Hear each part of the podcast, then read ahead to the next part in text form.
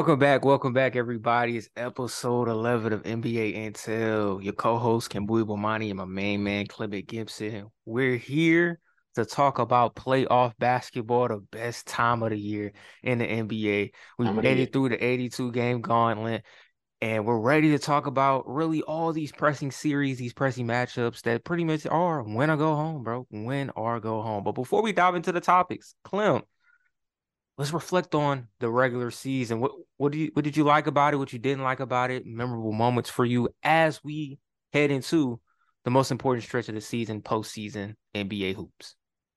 Mm, man, most memorable moment. I'm trying to think. Um, shoot, first thing that comes to my mind is just ah, Embiid's dominance throughout the year, but also him, you know, kind of crying about not not winning it. Uh, I can also talk about man the, the many punches that was thrown this year. Just like Yeah. I mean, at walls, at teammates, at teammates' shoulders.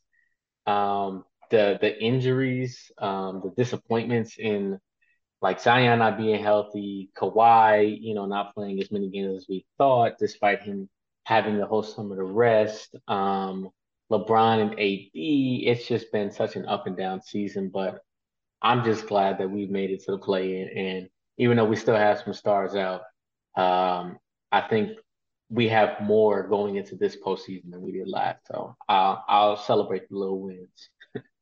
Yeah, for sure, man, for sure. I think for me, just remembering this NBA season, it's going to be the injuries. It's going to be the conversation about rest, too much rest. The the CBA coming out, um, mm. really I think provided some revolutionary change down the line.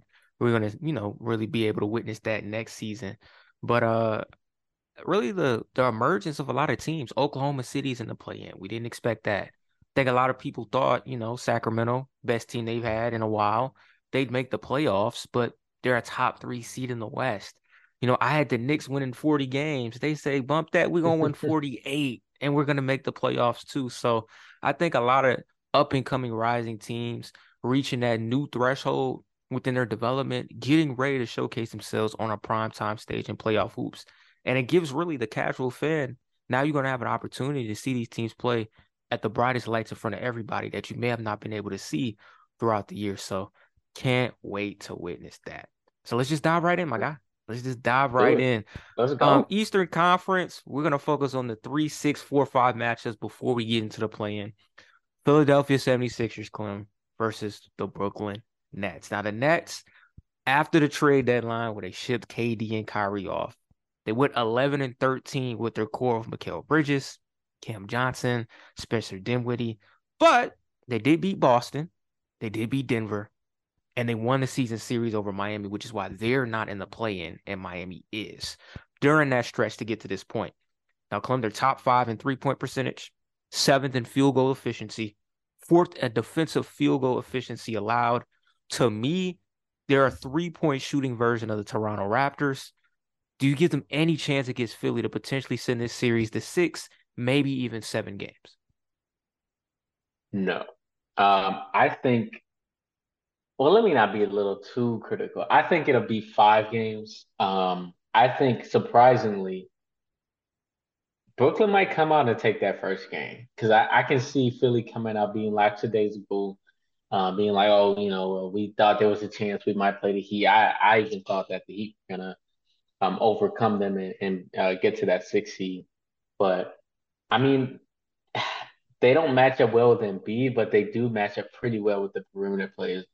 Um, if Mikal Bridges comes out scoring the way he's been scoring the last 10 to 15 games, um, and we already know what he can bring on the defensive end, and Harden hasn't been the most healthy or been playing the well, um, as well as we think or know he can play.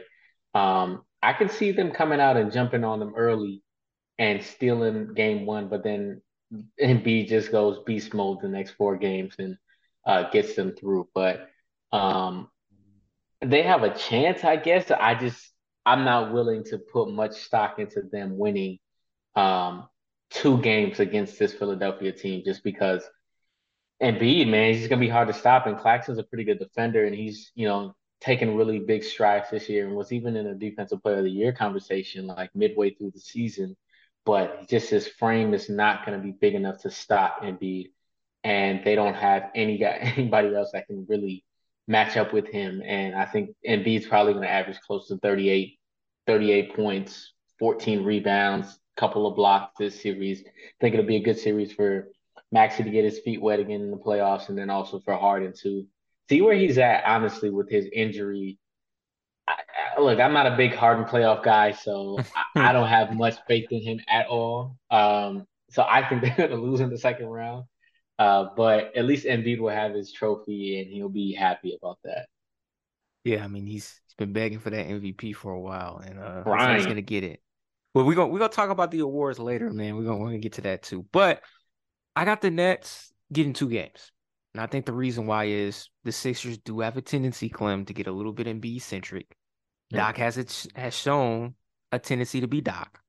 Um, so I think it's gonna probably go six games. But like you stated before, the dominance of Embiid is just gonna eventually overwhelm Brooklyn, who's very light up front, especially at the five.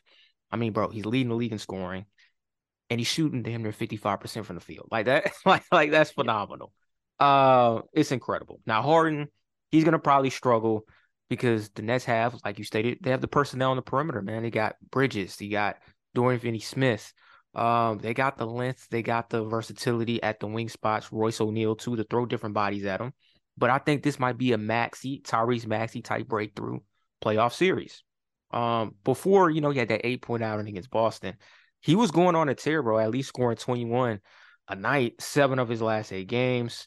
Um, Phillies, man, they're gonna have to defend the three pretty well against Brooklyn. They can shoot that thing, man. They have Bridges, Johnson, Harris, Royce O'Neale. They all shoot 37% from deep. If you don't close out, it's gonna be a long series. But I think Embiid's the reason why Philly's gonna win. Now, if the Nets had an actual center, um, and I he he don't he doesn't have to be Joel, but if they had a guy at the five that could defend Joel decent enough and give them 10 to 15 points, I may say this could go seven. But since they don't have that, uh, it smells like a six game series. And you said Brooklyn might be able to take the first one. I could see that too. And I think for it to go six, they're gonna have to take the first one. Um, I don't think they can afford to come out and wet the bed early and then say, hey, we can get it back in the second game.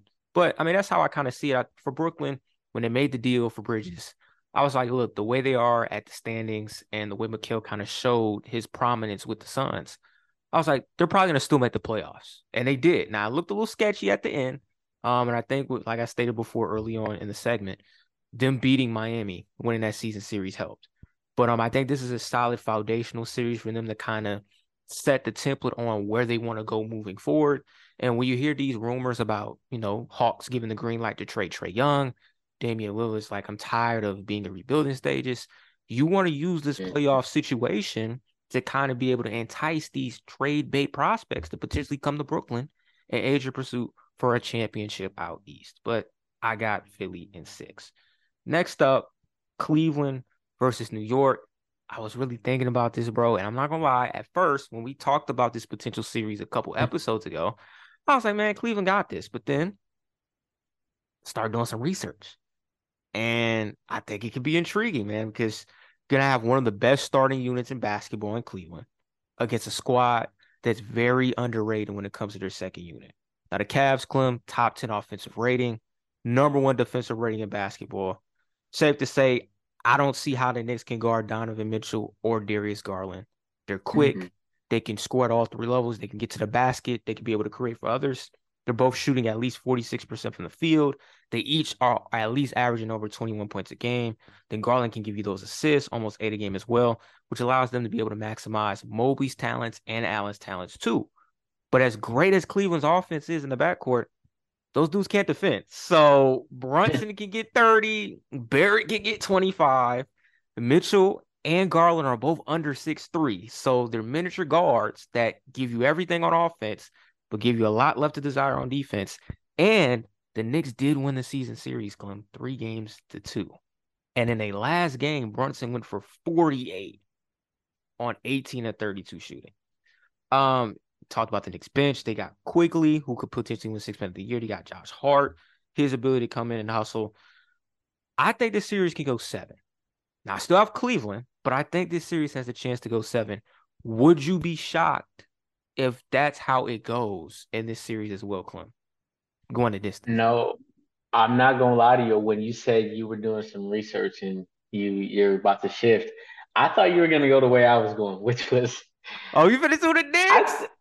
I, I think this might be a sweep, bro. what? I think this might be a, yes, yes. I think this might be a sweep, bro.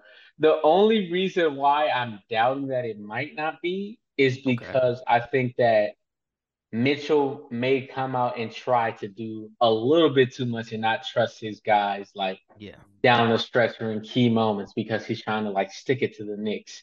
And he's you know uh, he's from Westchester County uh, out here in New York. So I I just man with Julius Randle especially being down I think that's going to even though he he takes a lot of shots but he is a big part of their offense. And personally we'll talk about um, all NBA teams down down the way. But I think he's an All NBA caliber player this year. Yeah, and honestly, they're only Jalen Brunson's close, but I don't think he's going to make the team this year. Um, and Brunson has been having some injuries down the stretch of the season. I look at uh, I look at that, and he's going to have to carry even more weight. Um, I believe it's his ankle that he's he's had a, a problem with. Yeah. Um, and then Quickley Quickley has been able to thrive because he's coming off the bench and like you know, I've talked about it with the Grizzlies. Like every time your star player goes down, everybody else has to carry more weight. And Quickley has been able to shine coming in off the bench, but I feel like when he's having to play this role every single night in the playoffs, it's going to be a little bit different of a scene when you have the what number two defense, I believe, or number three, I think, um, with Mobley who can switch and guard everyone. Um, obviously, Garland and um, and Mitchell aren't the best defenders, but I think the intensity level they're going to come out and really be like trying to play very hard defense. Okoro is a really good defender, um, and then LeVert has some length, but you know he's more of an offensive guy. But honestly, I just think with Randle being out, it's just going to be too much for them to find reliable scoring for four plus games in this series. And I think the first two games Cleveland hasn't hosted a, a first round series in well since LeBron left. Since LeBron, yeah. so the crowd is going to be jumping. All right, and then Mobley, he's been playing well down the uh, stretch, and I just think they're they're their combination of defense um, and then offense, and then the lack of offense they have on the Knicks side, it's just gonna get it's gonna wear them down too much. And the playoffs is a different beast, as we always say. Um, so most of those guys on that end, Mitchell Robinson, I don't think he's had too much playoff experience. I think outside of Brunson, maybe Josh Hart, I don't think many of their guys have had like played significant minutes in playoff games. Quentin Grimes hasn't. Um, and then the Thibs factor too. You know, Thibs is known for yeah. grinding his guys throughout the regular season, and by the time the first round of the playoff comes, they usually burn out. Um, I don't think that was exactly related to Randle, but I was looking at the All NBA teams today, and I'm looking at all the guys. Him and Sabonis on my list played more more games than anybody, and I think. Randle's like one of the leaders in minutes. So, mm-hmm. not saying that contributed to him getting hurt, but not saying it didn't contribute to him right. getting hurt either. uh, and like I said, Brunson's been having the ankle injuries going down the stretch too. So, um, I don't wish injuries on anybody, but I would not be surprised if a lot of their guys don't make it through this series because they are worn down from just having to carry such a heavy load against such a great defensive team and then having to guard Mitchell and Garland in those pick and rolls uh, on defense. Sweet man, yeah. maybe Jenna, maybe they get a one game, but I they get one game. Ah, gonna be sad out here. I know, man. I feel you. I feel you. Now I'm banking on Julius to be back game one because when he got hurt, he got hurt early in the month of April, and the way that they gave the timeline, it was like two to three weeks. And when I did the guesstimation, I was like, oh, so he should be back for game one. You know, you know they be doing it. He'll be reevaluating. Reevaluating. yeah, it's two weeks. But I, I, think he's a competitor. He's trying to, I, you know, for a fact, he's going to really want to test for those sins in the Atlanta series a couple years ago. He's going to try to give mm-hmm. it a go. Um, Brunson did get nicked up, but I do think toward to end of the year, Thibs did something he normally doesn't do, I think he rested Brunson because I think he understood. Look, bro, I, I need you in the playoffs. Um, didn't do that for the likes of D Rose and those guys back in the day in Chicago. So he, you know, tapped out of his old playbook and is like, look, I'm gonna look out for you. Um, I think the aspect of the Knicks that might be the key for them to extend this.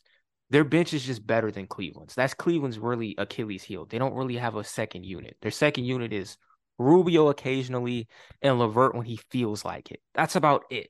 And their starting five's amazing. Um, their defensive identity starts and ends with their big guys. We talked about what Garland and Mitchell can do.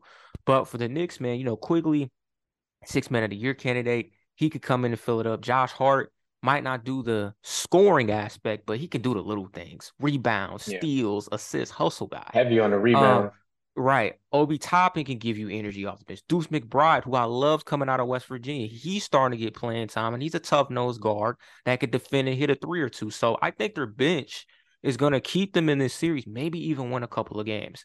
But I expect over time against Cleveland, you know, and I'm going to agree with you, Clem. Stars matter in playoff series. Yes, yes they and do. they've got three of them. so eventually, Mobley's gonna exert his will. Mitchell's gonna have one of them 40 burgers, and Garland can have a 25-15 game. And you like, dang, like Knicks, nice story, but you're not there. But I think it's going seven because of New York's depth and how they play. They're gonna come with that playoff tenacity and energy.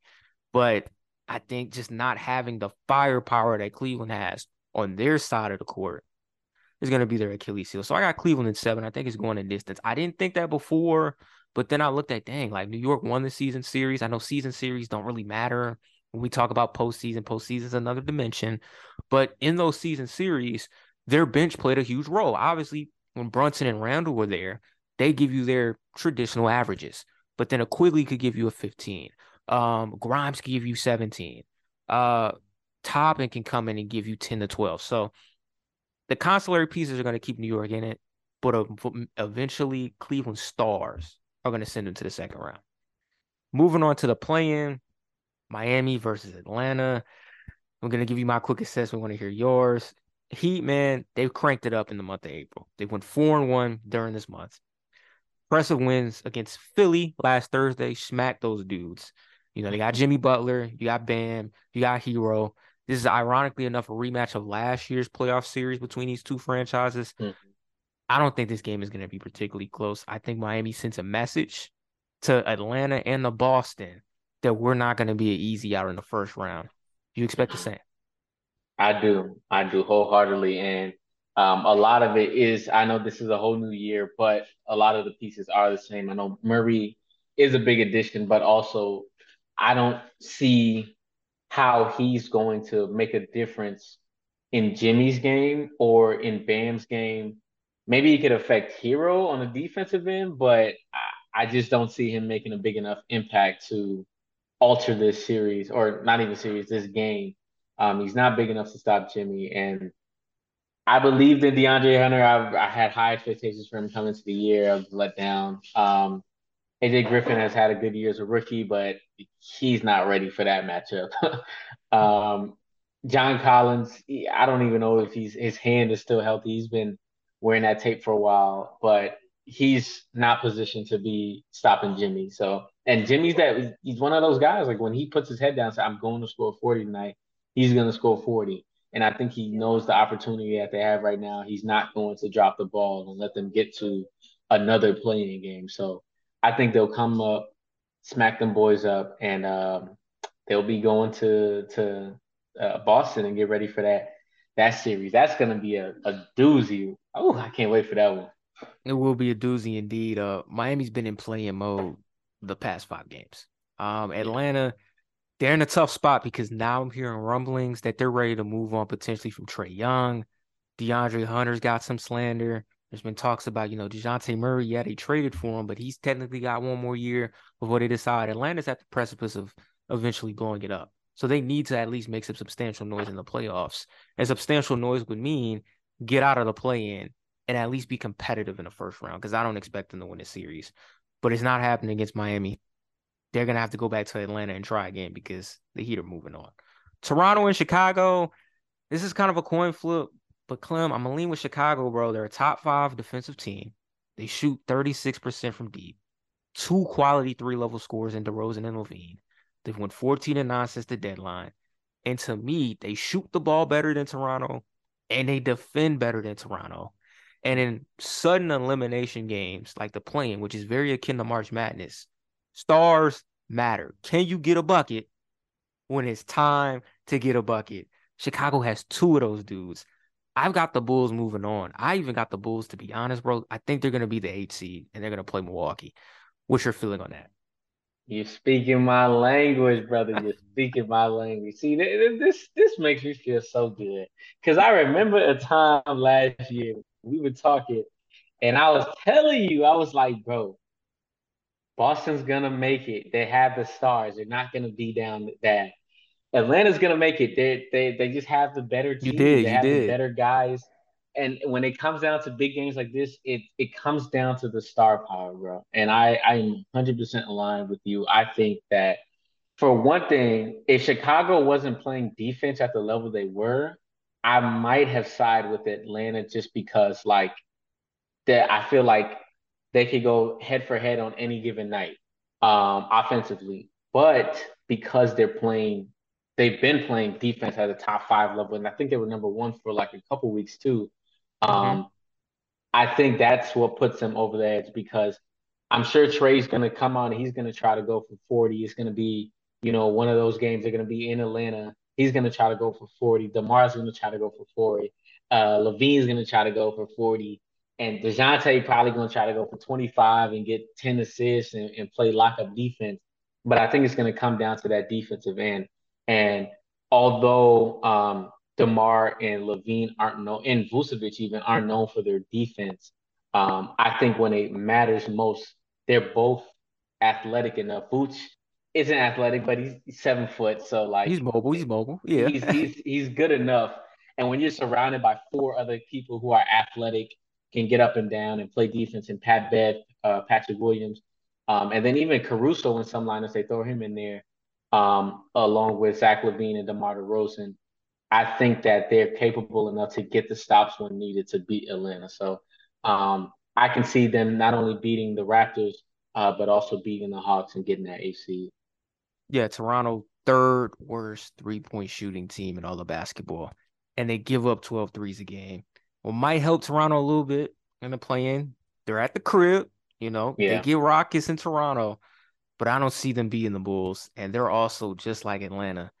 If this pans out how we think it is, they're gonna blow it up. Nick Nurse won't be there anymore. There's been talks that they may move yeah. on from Siakam and VanVleet, and they should because they'll be a lottery team once they lose in the play-in. Scottie Barnes has shown the first two years in the league he's something to build around, and it's just time to pivot, bro. Like that nucleus from the 2019 NBA Finals. Once Kawhi left, their ceiling was the conference semis. That's it. And it's just time to turn the page and move on. So that is it for the East. So we're expecting Milwaukee to play Chicago and Boston to play Miami. In the Western Conference, Clem, Sacramento versus Golden State. It's an oh. interdivisional rivalry between the defending champs Ooh. and the upstart Kings. And Sacramento, bro, they possess the greatest offense statistically in NBA history and the best road record in the West, second best record on the road in the NBA. They're second in field goal percentage, top five in threes made, top 10 in three point percentage, and they have six players who average double figures, led by two potential All NBA candidates in De'Aaron Fox and Domantas Sabonis. With all of this in mind, do you have the Kings taking out the champs and winning this first round series? Uh, you know, we've been agreeing on so much uh, up until this point. Um, and I already know your stance, and I think you know mine. oh yeah. Sac is not making it to the next round, brother. I am sorry. The road ends here. Ain't gonna be no more beam lighting. They gonna win some. I think. I think it's gonna go six. Yeah. But I think they're gonna come out the first game. I think they're gonna win. Correct. I think the second game, Golden State's gonna take it. And then I think Golden State's going to take both at home. And then Sac's going to take the uh, game five at home. And then Golden State's going to close it out in game six. That's how I think this series is going to go. Um, for number one reason, obviously, I think that Stephen Curry, albeit he, I don't have him on my All NBA team, but I do have Fox and Sabonis. Um, I think he is the better player. He didn't make the team because of um, the amount of games he missed, um, but I think he is the best player in this series. And Andrew Wiggins is coming back, helping to take the defensive load off of everyone in that starting lineup. Um, he's not obviously he's not the number one guy. He's more of a, I guess he's the number two on this team. Um, I, I think Clay obviously is a better offensive player. Draymond's a better defensive player, but he just helps. Like he takes five percent away from every single person in that starting lineup. It just makes it a little bit easier for them. And it, they don't really have any athletic guard who can like stay in front of De'Aaron Fox.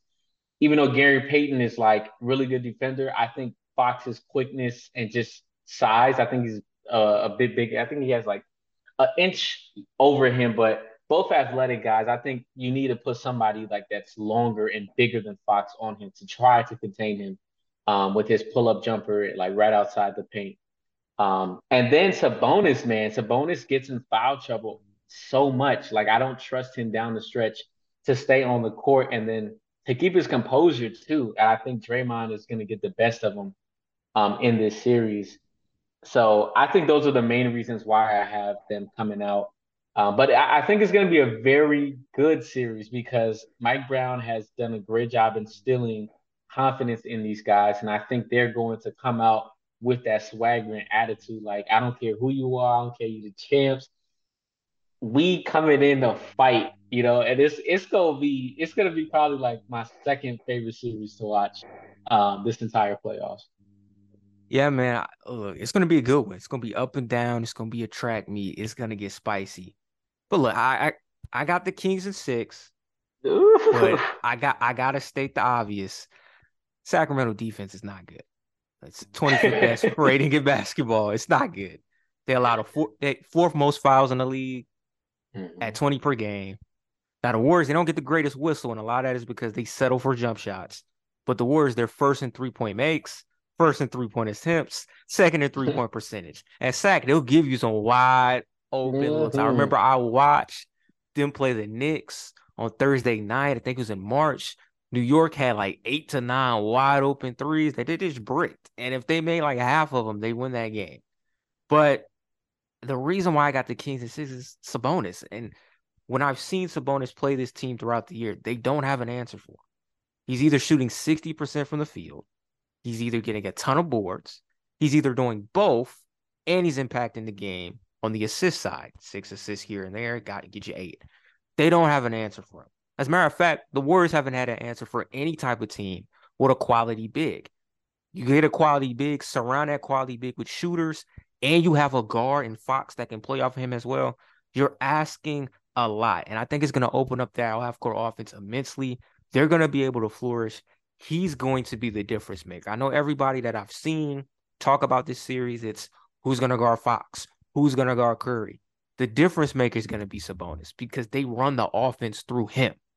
And the only guy that I saw like really give Sabonis problems was Rudy Gobert. And we're going to talk about him later.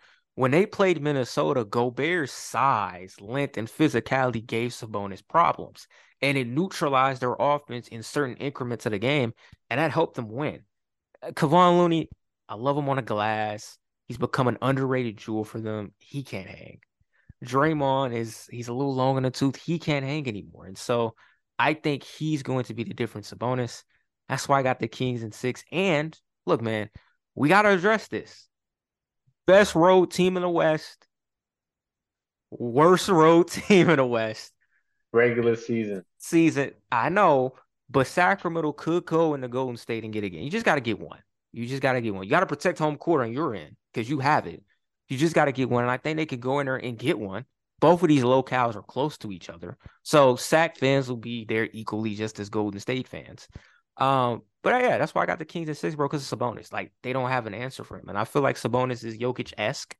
And we're to talk about Denver as this playoff goes on if you don't have an answer for that big that the offense runs through, you're already behind the eight ball. And I've been saying all year about this Golden State team.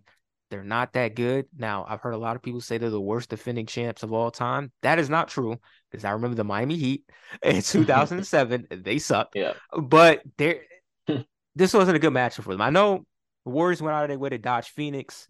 It successfully worked. Kings aren't easy either. And when they played early in the season, Sacramento was right there, but that was right before the Kings turned the corner. They've turned it now. They've got confidence. These are rivals. Think Kings got it in six, bro. But it's gonna be a good one. It's gonna be a track meet. Game one, prime time, A, B, C, Saturday, man. When the last time we seen the Kings on ABC, bro? 07? Yeah. Like, I mean, yeah. bro. Oh two. Oh two. it's gonna be lit. Now, Phoenix Suns, LA Clippers, four or five matchup. Now to talk about the elephant in the room. Durant's been in the lineup for the Suns. They haven't lost. Chris Paul recently starting to find his groove. Last three games, Clem, he's shooting around 55% from the field. He hit seven threes and their win against Denver. Yeah, it was against Denver Scrubs, but seven threes though by Chris Paul. I gotta give it up to him. Clips probably won't have PG for at least the first two games, but when Kawhi Leonard has played, bro, he's been all NBA. 23 points per game on 51% shooting from the field, 41% shooting from three, 87% at the line. We all know Kawhi is a playoff performer. If he's healthy, he's gonna give it his all. And I and that's why I feel, bro, he's gonna get them at least two. What do the Clippers need to get the other two to Mhm. potentially upset the Suns and win this series? Oh man, they need Paul George. That's and that's the problem here. That's the problem here. I think that full strength, this team probably could only get three because I think Paul George will get you one game. I think honestly, I think Kawhi can get you three. Like I think Mm. he's that good. That good. I do too. Um, when he's healthy, yeah, he can. Yeah, just he hasn't he hasn't had like a full healthy season. Like he had a stretch was like, oh yeah, this is the Kawhi we know. But then Correct. like the last five games or so was like, okay, well he didn't come back halfway through that Memphis game and then didn't Yeah. tell nobody. It's like, all right, bro, this is this is like early season Kawhi. You, we don't you don't usually do this, so you know during the end of the season. Um, so definitely um, just anxious to see what kind of Kawhi we have because, like I said, if he's if he's playing at his peak, like obviously Durant is the better player historically, but I think hmm right now where they're at in age, I think both of them playing at their peak right now they're at an age, I would take Kawhi. But it's just like you just don't always know with Kawhi. That's the thing. I know what I'm gonna give with Durant. So that's what I think that's what I think they're gonna win. You know what I'm saying? Um, but it's gonna be interesting. I think the Suns would kind of have to sabotage themselves, which this is the reason why I don't have them going to the finals this year, is because they just haven't had enough games to get that camaraderie together. And I know they're undefeated since KD has been back, but they haven't really played the best talent either. They Like, so I think they've yet to be tested. And once they do get tested this by this team, um, I think Kawhi can get the best of them at least three games. But I just don't see them going into Phoenix game seven, no Paul George, and especially with the way that, with the way the season ended last year, I just can't see them repeating that, especially with KD in the corner now. It's not gonna happen. It's not gonna happen. So I I, I got the the Suns in seven. Yeah, I- got Suns in six. Um, I will say this: you do know what you're getting from Kawhi when he's healthy. You're getting all world first ballot Hall of Fame production. I like you're getting that from him. But for the Clips to upstage the Suns, bro, that'll be their bench, which didn't know this. Third best scoring bench in the league, bro. 41.9 points per game. And their three point shooting is also going to be key. They're third in the NBA in three point percentage. They're 38.1%. You got Powell, you got Batum, you got Covington, man, Leonard. They can all hit open treys. They're going to need to do that.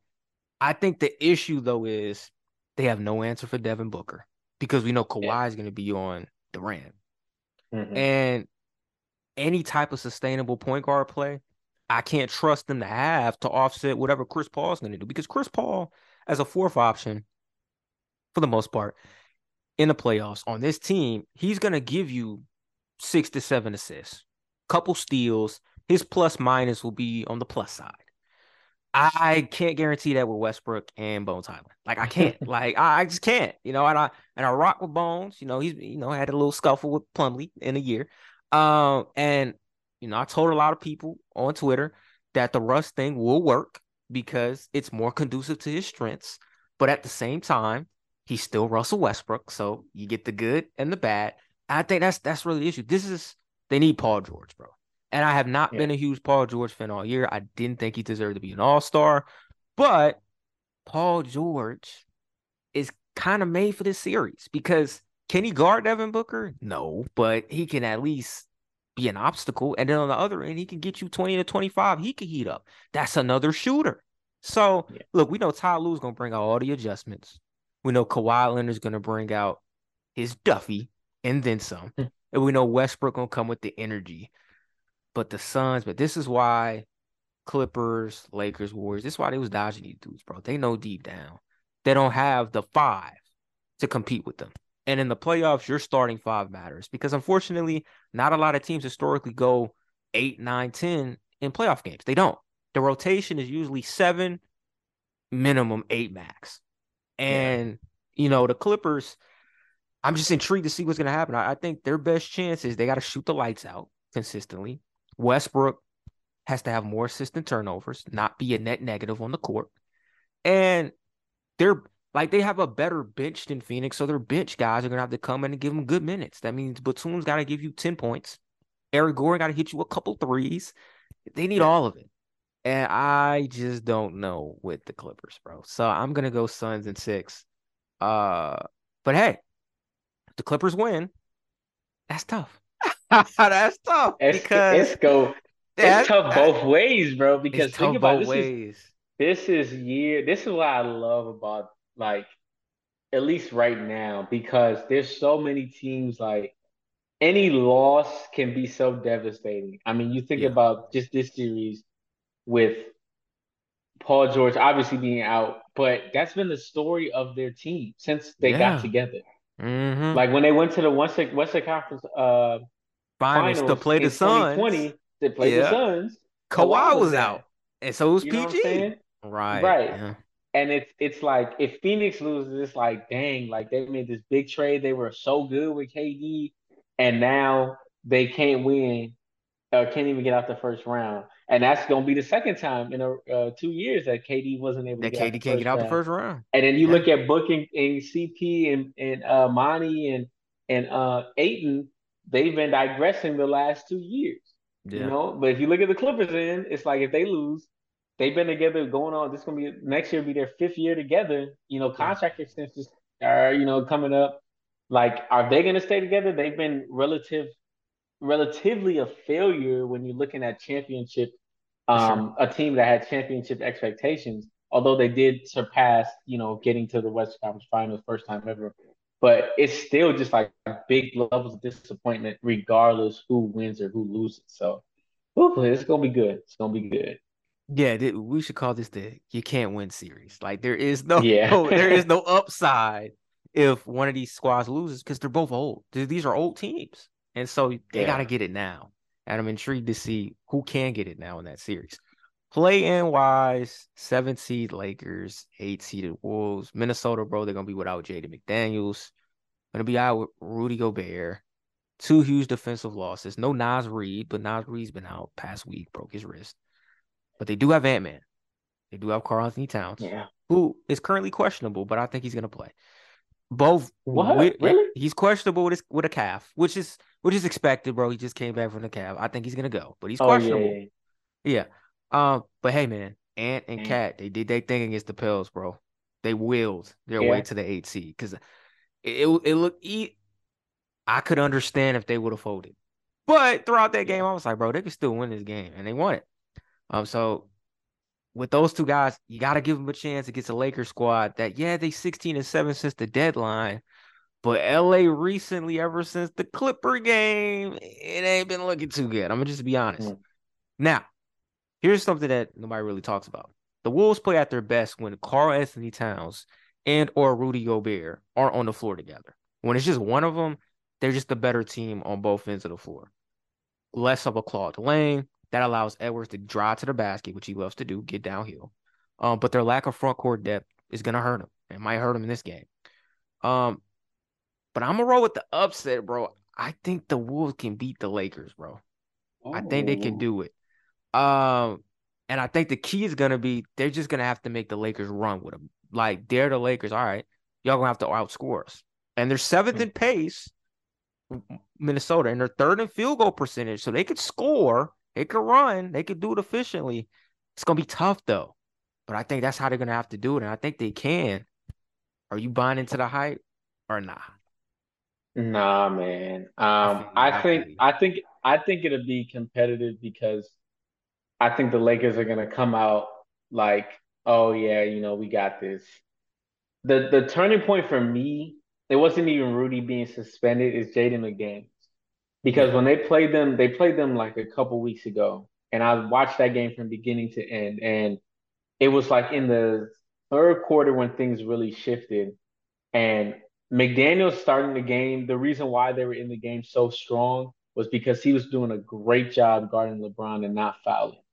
Um, but KAT can't match up with with AD. If you go back and look at their matchups, I think going back to the last seven times they played, AD's putting up crazy Wilt Chamberlain numbers on him. And he he and then on top of that, he's in that Jaren Jackson Sabonis category where they just they're just not disciplined. They're it's not. like they just they can't help but foul. And with no Naz Reid, no Gobert, you're gonna be asking Nathan Knight and um um I forgot uh old boy's name, but um they to brought, be playing uh, big they, they brought Garza back, so he might get Garza, yes, Lou Garza. Yeah. Like you're asking him to come in and guard AD. Like I think their only chance is if AD goes down, like with an injury or something. Like that's the only chance because they don't have anybody to guard LeBron. Okay, you, maybe you put Ant on him, but as much as I like, I love Ant. Like I, I feel like he's better on the ball, like when the game's on the line, because he cares more. Yeah. But I feel like he struggles offensively when you're asking him to guard the team's best player, like he throughout does. a 48 minute game. That's fair. Like yeah. when he can, he can lock in in that fourth quarter or third quarter and be like, all right, like I'm about to close down and play both ends. But like if you play him off the ball too long, like he's not the best at like navigating yeah. on defense off the ball. He like gets lackadaisical. He loses his man. Um, and then when he's asked to do that for the whole game, guard the best player, I see it affect his shooting percentage. Like, and you know me, I'm a Kobe guy, so I'm all about getting it done. So I love the game yesterday. He was missing all them shots, mm-hmm. terrible field goal percentage, but he kept going and he kept, kept going, going playing going. defense, getting blocks, yeah. doing everything he got to do. And in the end, he won the game for his team, and that's what it's all about. Um, so I don't think they'll be able to do it just because they're not going to have enough pieces to guard LeBron and AD and still generate enough offense. But I think um, oh, they got some questions going into the offseason. It'll be interesting there. And I think they, may the may the spirit of Patrick Beverley be with them. And if they do win, I hope they hop up on the LA LA LA scores table and Patrick Beverley is on Instagram live going crazy to some crazy stuff. And to be honest, bro, if they actually do that, I don't think they will. But it deserved after everything that that they've been going yeah, through recently. Sure. After everything, um, look, AE against the Pels, that's a superstar caliber game where it's not going for you, but you're still finding different ways to affect the game, and eventually, it's gonna fall your way because your imprint is still there. It's still there. It's still there. You're pushing the envelope. You keep trying. But you're right. Like when he cranks up that defensive intensity, it substantially lowers his offensive product productivity. It just mm-hmm. does, and I think a lot of it has to do with his conditioning. That's something yeah. he's just gonna have to work All on. Hot Cheetos and hot fries and yeah, hot Cheeto man got to chill, bro. So you, you gotta bro. you gotta he gotta change that in the offseason. I think he will because I think now he's starting to understand. Uh, mm-hmm. Yo, I'm I'm the best player on this team now, and I need to be there every day and night just not mentally, but physically. Because I think the mentality is there. The physicality aspect got to catch up with them. Look, everything you said is facts. I just think what's helping the Wolves is this. Lakers really don't have a backup big either. So it's just gonna have to come down to an AD not as bad as Towns, because Towns has some Rasheed Wallace in him. But mm. he at times can tap in and out too, where and he's having me, my dad talks about this a lot. He's having to work so hard, Anthony Davis, to get points because Schroeder and Russell aren't natural PGs. They're not going to get him easy deuces in the mm-hmm. Florida offense. He's having to go get it. So I think if Towns is aggressive and if he's at least productive on the offensive end, which make shooting the basketball, which takes AD away from the paint, yeah, that opens up more driving lanes for Conley and Edwards. Uh, look, even though Gobert's not there, they still kind of match up with the Lakers. It's just A's probably gonna have to guard LeBron and give him 25.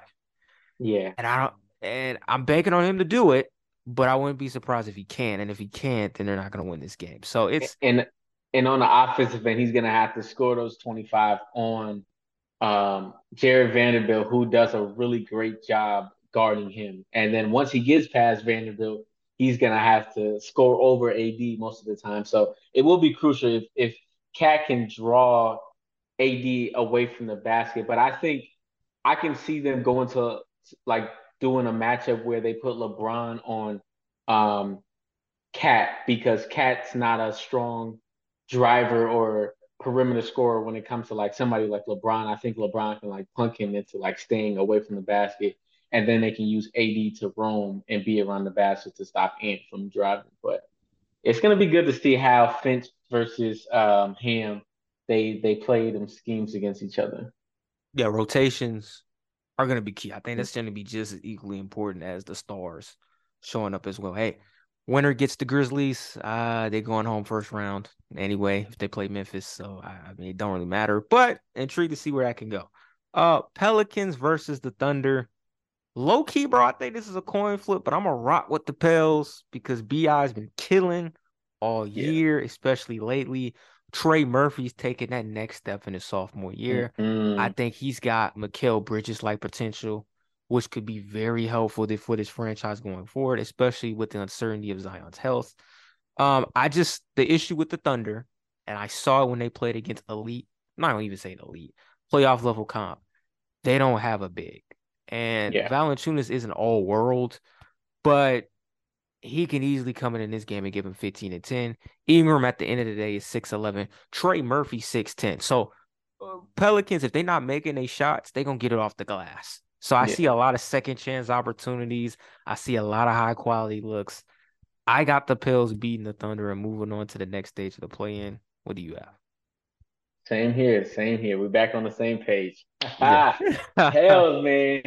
Uh yeah, man. I, I think SGA is gonna come out and probably get him a 40 piece. I think it'll be a close game, but Ingram has been balling. He's been holding down with Zion out.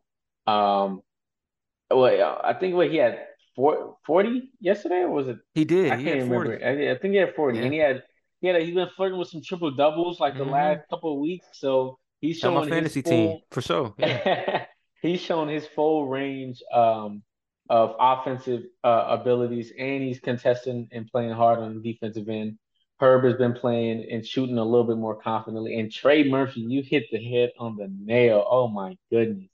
I love this kid, man. I love him too, 6'10, It, it it can shoot the ball can like shoot the ball. When yeah. he gets to the rim, he's dunking now. He's finishing with finesse. Like it's just uh, I just man, I, I can't help but watch him and be like, bro, if Zion gets in here, bro. If Zion gets in it it can be something, man. It's the potential is there. I just really want them to put it all together. But yeah, I can I can definitely see them coming out. I think they just they just have too many pieces. Even though Jalen Williams has been playing really well, Josh Giddey is taking another step. Obviously, we talked about SGA, but their size, man, like starting a six eight six eight center against you know what Valanciunas. Four four four of their five got four of the five Pell starters are taller yeah. than this man. Are taller okay?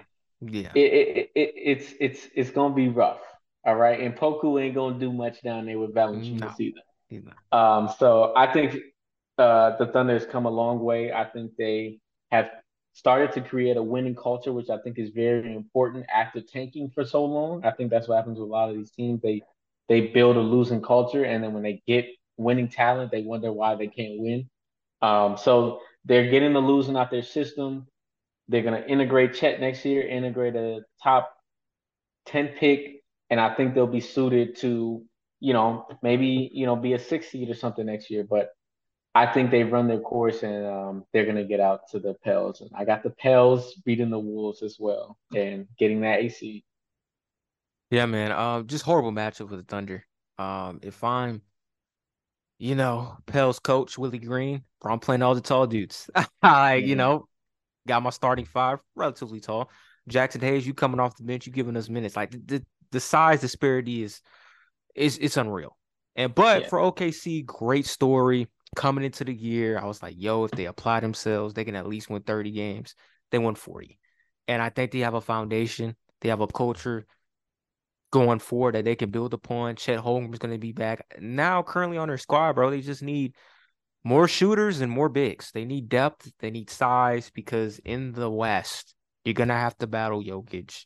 Gonna have to battle Ayton. Gonna have to battle Sabonis. Jaren Jackson is starting to come along as well. Bro, the West has several guys in the front court that can give you double doubles. And you're gonna have to find somebody that can equalize that offensively or at least be able to offset that on the defensive end. Um, but for the Pels, they're gonna win this game. They're going home though. I, I think against the Lakers. uh, I, like I, I just their problem is wait this. against the Lakers or the Wolves. I well, I have the Wolves beating the Lakers. So oh, right, okay. yeah, you're so right, I think right. the okay, Lakers okay, are going to okay. beat them. But but let's say the Lakers beat the Wolves. I think the Wolves they'll have Gobert back. Uh, Wolves are going to beat them. Um, I just think with the Pels, man, Ingram's been going crazy. Trey Murphy's taken that next step, and Herb Jones has been solid. But CJ McCollum's been disappointing. Valanciunas has kind of disappeared. And their bench is taking a hit because Jose Alvarado, he's been MIA, he's been out. And I think, unlike last year, where when last year was just Zion was hurt, bro, and everybody else was relatively healthy. So they were able to offset Zion's injury, win both play-in games, and take the Suns to six. Like if Chris Paul doesn't like not miss a single shot, that series goes to seven. Um, this year it's not just Zion that's out.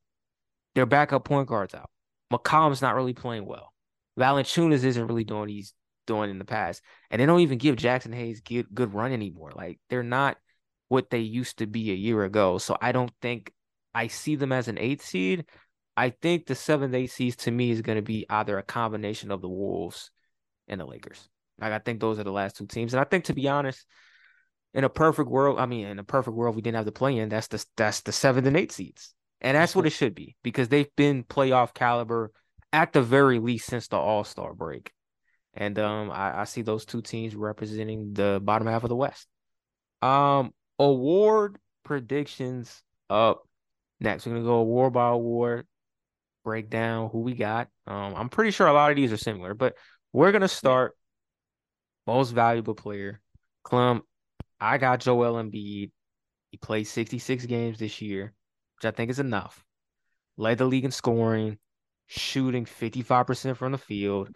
I thought he closed the gap between him and Jokic the entire month of March, and he stamped it. Matchup against Boston, he dropped what 55 or something, 40 something. It was 20. He went 20 or 25 from the field. It was 40 plus points. He went off, and they won the game. I think that cemented his MVP label. Um, I know a lot of Giannis truthers and I love Giannis. That's my guy. I've been high on Giannis before anybody else was high on Giannis. Trying to push him in. But I think Joel, he's he's been crying about this award for a while. but I think his play, and he's played enough games too, he deserves it. Um, so I think he's gonna get it. Uh, do you agree as well? Yeah, I got him getting it. Um, his first first center to lead the league in scoring or the first center to score 30 points a game since Wilt, I believe, and lead the league in yeah. scoring. Um, and he was, I can't remember if he finished first or second last year, but he was up there last year. And we know this is a narrative award. Like it's it's yeah, not yeah. a it's not reflective of who's the best player. No, it's not reflective of who's even the second best player. All right. um, it's it's basically a combination of who is the best player on one of the best teams, who's um, doing something. This is the most important. Who's doing something um, that has not been done recently, um, and then also, which is even more important, and which is why it's such a narrative award. And I don't put as much emphasis on it as everyone else, but um, I don't don't either. It yeah. it has a lot to do with who else has won it in the league. Um, it it's kind of like a little bit of a charity award. Um, so congrats to Embiid because he has on his resume. He joins a list of some of the greatest of greats to to ever win, you know, one MVP. Um, and hopefully he comes back next year and gets the first seed and and does another. But I all I know is he been he been crying for this. If he go home in the second round, I ain't trying to hear nothing. You gonna get cooked. I don't want to hear no crying. Cause especially especially if Jokic get to the conference finals again or gets to the finals. Yeah. I ain't trying to hear no crying. But um yeah, I got I got uh Embiid winning it. Yeah, it's gonna be really awkward if Jokic gets to the finals and Embiid goes home in the second round. Because I think Embiid is going home in the second round, bro. Like I don't think yeah, Philly's beating it, it happened to uh it happened to Embiid or uh Giannis and Jokic, uh, Jokic. Yeah. Um well, at least one out of the two times they both won it over the last four years. Jokic mm-hmm. went home in the uh, second round, yeah. Second round. Um and then Giannis was at home collecting the trophy after losing to the Heat in the uh bubble. Right. Um look, MVP stopped really meaning as much to me a while ago. Um, the MVP doesn't, like you said, decide who's the best player in the game. You make your legacy in the playoffs. So, right. you know, you don't need to win the MVP to at the end of the year, people look at you as, oh, you that dude. Um, your playoff run separates you. Um, and for Embiid, phenomenal player. Uh, but his problem has been he just can't stay healthy when it matters in the postseason. And I don't know, like we're gonna see, you know, last year he had a couple of freak injuries and they weren't able to get out of the second round. This year, I don't even think it matters if he gets hurt or not. I just feel like Milwaukee and Boston are just that much better than Philly. So, and that's who he's going to have to see in the second round and the conference finals. And I'm not banking on him beating either. So, yeah, he deserves it. Um, I don't understand why a lot of players in the league are complaining about Jokic potentially winning a third.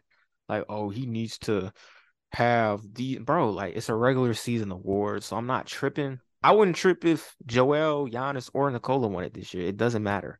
What matters is okay, who's gonna show up in the playoffs, and all of them, whether you like it or not, have championship caliber teams. So mm-hmm. it's time I mean, up we, shut up this if year. we keeping it a buck, yeah, Joel Embiid got the best supporting cast. Like, I mean, Harden historically is better than anyone either one of them has played with.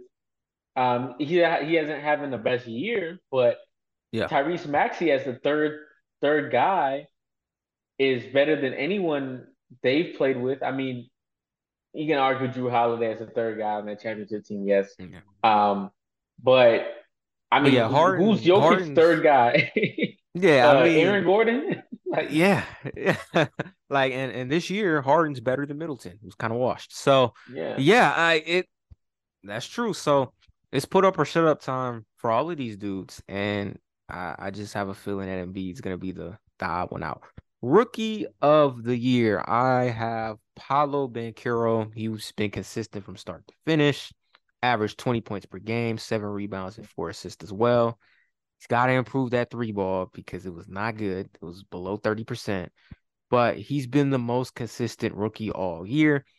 And when he got drafted, I was like, yeah, the way he played at Duke, he's like, he's exactly what Jabari Parker was supposed to be before the ACL injuries. And I think Banchero, his future in the NBA, he's got a bright one. And I have him being a catalyst in the Magic next year yes, I have the Orlando Magic next year making the playoffs. that's a playoff caliber team. They didn't yeah. start super bad to, yeah. in 2023. They probably are in the play in. Um, is Banchero as well your rookie of the year? Yep, stepped into the league, averaging 20 points a game. is a grown A man. Um, I, I don't think it's close. I think Jalen Yeah, Williams put up a fight down the stretch, but he it's did. been pretty much Paolo from day one to day whatever today is. Um, and he deserves it. Yeah, he does. Um, phenomenal player. Like with the Magic got got going for him. Resurrected Markelle Fultz career. Man, love Uh, that. I love, love I that. love, Love both. that, I bro. love Wagner. Yeah. Uh, both of the both, both of the Wagner brothers, I love them. Play. Um, Wendell Carter yeah. looks like a pro Mhm. again. yeah, Um, Ben Carroll doing his thing, and you know Jalen Suggs was probably a reach, but he gives me Josh Hart vibes. Super athletic, man. consummate hustle guy. the Yeah, Minneapolis guy played in my conference. Um, but he's not looking like he's panning out to be uh the, the player that we thought he'd be. But I mean, he he said he wants to be the next Jrue Holiday, so I can Okay. see from what from where he's been.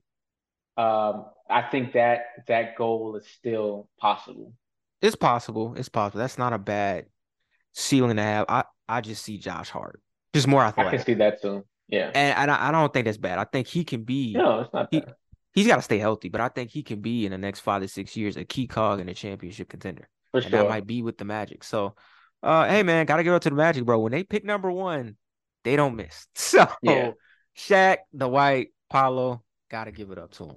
Just don't just don't don't lose them to the Lakers. the rest of them do. yeah, don't lose to the Lakers. That- well, that- Penny yeah. didn't. Penny, Penny didn't go. Wait, no, no, no. Penny was the second pick. Penny was Yeah, because Chris Webber was the first pick. he was first. They did the trade, but Yeah, technically Chris yeah. Webber is still first. Yeah. Yeah. Most most improved. I got Lauri, bro. I, I- this is this is pretty easy, bro. He dominated at the international stage last off season, and then he came back into the league, averaged 25 points a game on nearly 50% shooting from the field. Yeah. Shot 39% from deep. He established himself, Clem, as a franchise cornerstone for a rebuilding Jazz squad going forward. He went from 14.8 points per game to 25.6. That is an 11 point per game increase. And he had a career high field goal percentage as well. I did not see this coming. And Lauri deserves all his flowers. I know a lot of guys are trying to be like SGA. No. Lauri, most improved player. Do you agree as well?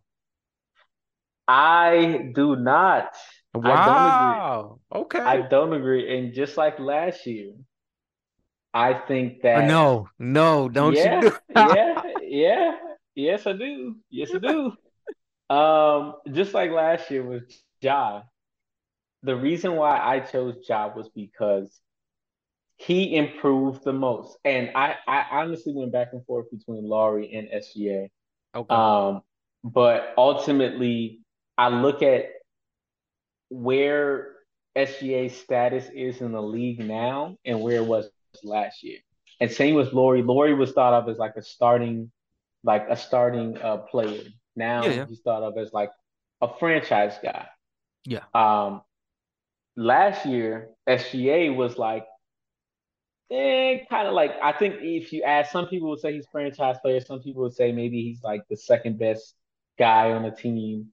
It was But now it's though. like for sure, all-star talent. yeah, Yeah. yeah. But I feel like the higher up you go, the more impressive it is to me to to reach that upper echelon, to be like a first team all NBA candidate guy, to be in an MVP conversation. And I, I think we underestimate what it means to even reach that peak because we can look back at history and some of the best guys like we we watched growing up, the Vince Carters, the I mean, Allen Iverson got some first team All NBAs. T Mac got some first team All NBAs, but it's not easy to get to that level. And especially like going from one year being like, oh, yeah, you know, this is a good guy to have on your team. Like, he'll probably be like the second or maybe the best player on on a, a, playoff team to being like, oh, no, this guy's a bona fide, like, Yeah. arguably one of the top five players in the league this year. I think that is a hard category to get to, and I don't think everyone can get to it. And when you improve that much, I think you have to be considered in this conversation. And just looking at it statistically too, like his numbers, he was already averaging 24 points last year, but now He he's averaging 31. Right. 31 points this year. All right. And then I mean, look at uh his assists didn't go up. He's taking more shots, obviously, because he has bigger load Mhm. on him. But Yeah. but but his percentage, his yeah, I hear you. Mm-hmm. His field his free throw percentage went up almost ten percent, which okay, is crucial okay. because that's how he's getting most of his points. He's not. It is. He's not like taking a whole bunch more shots. His uh, effective field goal percentage went up. Um, his two point percentage went up. His two point attempts went up, obviously, but his three point percentage went up. Like in almost every aspect of his game, went from 43% last year to 51% this year. You know what I'm saying? Like he even played more games this year. You know, so you. Well, I mean, they weren't tanking, all... so that helps. But yeah, yeah. It, still like like. Yeah, like the, he's he's made the biggest jump. I think it's arguable. I think last year, what to me, it wasn't like it wasn't that much of an argument. This year, I won't be mad if Mark if Lauri uh, wins it because I think they both made big leaps. But I just think SGA jumped into a bigger, harder category to get into. So I, I'll give him the nod. Yeah. Um. All right. Let me let me let me criticize it a little bit here. Ja Morant last year had no business winning Most Improved. Um. But you know what? Whatever. I un- I kind of understood it, and here's why I kind of understood it. His leap was just bigger than everybody else's. I don't think right. that's true this year between Lauri and SGA, and here's why. Here's why. Now we're gonna get to our All NBA teams. I do, spoiler alert, do have SGA first team All NBA, but I think the main reason why he's first team is not really because his game took that step. Obviously, he took the step at the free throw line, but he's had the ball more in his hands. They didn't sit him out because they're trying to tank. They had an incentive to win games and try to get in the play in. And I can make a case the team around him got better. Um, Giddey took another step. They added Jalen Williams, who made a late push for rookie of the year. His whole team unit improved around him, which allowed his success to translate into more wins, which is fine. Lauri went from friend starter to all star and his yeah. substantial leap is 11 points. It it reminded yeah. me of when uh, Brandon Ingram got most improved. When he was with the Lakers, he was cool. Then he went to the Pels, and it's like, oh, okay, you're an all-star. Mm-hmm. Lauri's leap is just bigger than SGA's. I think SGA's play has now resorted into winning basketball because his team around him is a little bit better than the years past, and they're not pulling him out of games to try to yeah. get lottery picks. So I think that's the difference. That's why I got Lauri. He should win it. But I, they tried to do the job thing with SGA this year, and it's like, bro, Lauri's leap is just it's just better. It's just better. I, am I'm, I'm not mad at it. And and look, I'm looking at the I'm looking at the the, the stats now. Yeah. 11 points is a lot of yeah, points. it's a lot. Yeah. It's a lot of it's points. a lot, bro. But let me just say you brought up Brandon Ingram, and this was part of the reason why I went with SGA because we've seen instances, Julius Randle's another one, where it's like yeah. a guy takes a leap into being an all-star, and then the next year he regresses or like he does it. Like I don't think Brandon Ingram has made an All Star team since that year. Um, so I think it, it's think. it's easier to fall.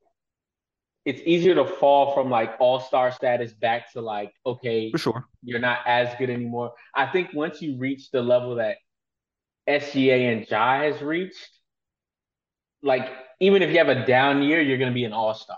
You know what I mean? Correct. Like, but this is just a it's a it's just a different level. Like that superstar level, just it's hard to get into. It's it hard is. to get into. It's even harder to stay in. So if you can even crack it, that's like to me, that's that's the most you can anyone can improve in in the course of a year. But like I said, I won't be mad because I Lauri has like improved so much as well. So either one I'll be happy with. I just choose SGA because the, he reached a higher ceiling. For sure, indeed. Um, coach of the year, then it's pretty easy, bro. I got Mike Brown, bro. Led the Kings to their first playoff berth since 07.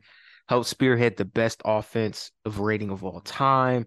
He's he's coached two potential All NBA talents. He's morphed lottery pick Keegan Murray into a first team All Rookie potentially. He broke the three point rookie record at 206. I just think Mike Brown deserves it by far. And when they hired him, I was like, yeah, Mike Brown can coach. Um, yeah. so he's gonna they're gonna be a lot better. I didn't expect them to be a top three seed in the West, and he made it happen. he deserves all his flowers. I think this is an easy choice. And you said you Yep, agree. I agree. I agree. Shout out to the uh, West African Mike Brown. Uh, he's Nigerian. Um, I the thing I like about him most is he came in and he empowered them to play defense. Like he started to play the guys who only play defense. Um, even if you weren't the best, he wanted you to like put in effort. Like I remember Terrence Davis was getting a lot of uh, minutes for them, and he cut him out the rotation so quick. Um, Hmm.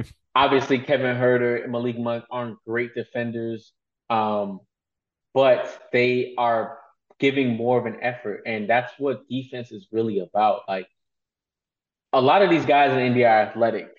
Like a lot of them are capable of playing defense, but they choose not to because a lot of them keep their energy for the offensive end. So him Yeah. being able to do what a, the definition of a coach is to, you know, empower the people, you know, you're coaching. So I think he did that. Um, even with the trade, getting rid of uh Halliburton, I know that wasn't his doing, but I was I I like the whole Fox and the Ox combination. I was um I wasn't someone who was down on it. I thought it would work. Um and he put the ball in De'Aaron's hands and empowered him too to be a better fourth quarter scorer and give him the confidence he needed. And even um through it's like throughout the first three quarters, it's like Sabonis has been the guy who's like kind of controlling the offense, and then when it gets to the fourth quarter, he puts the ball in De'Aaron's hand and he brings it home. So it's not I, it's a bit big stretch. Obviously, it's not like Kobe and Shaq, but like it's like a, a very smaller version of them. Like Shaq can come Yeah. out, dominate throughout the first three quarters, and then like when the game's on the line, like you give it to the guard, he takes you home. Um, Correct. but yeah, kudos to Mike Brown. He deserves it. He broke the the King's curse, and um, he should be holding up that trophy at the end of the year. He did. He did indeed. Um, you you, you did the Kobe Shaq. I think that's a little extreme, but I do that's think I say. It's a, it was it's super poor man, right. super But poor man. it's more of a poor man's Jokic, rich man Jamal Murray. I mean, that's that's what you get with De'Aaron Fox and, and Sabonis. Um, okay. look, phenomenal team, phenomenal run. I think this is why I have them winning at least a playoff series. It's gonna be tough, but um, he deserves it, man, because I think a lot of guys slept on Mike Brown's tenure. You know, he coached LeBron early on in his career, but LeBron's great, and so a lot of people aren't gonna really care about you spearheading the number one defense during those runs.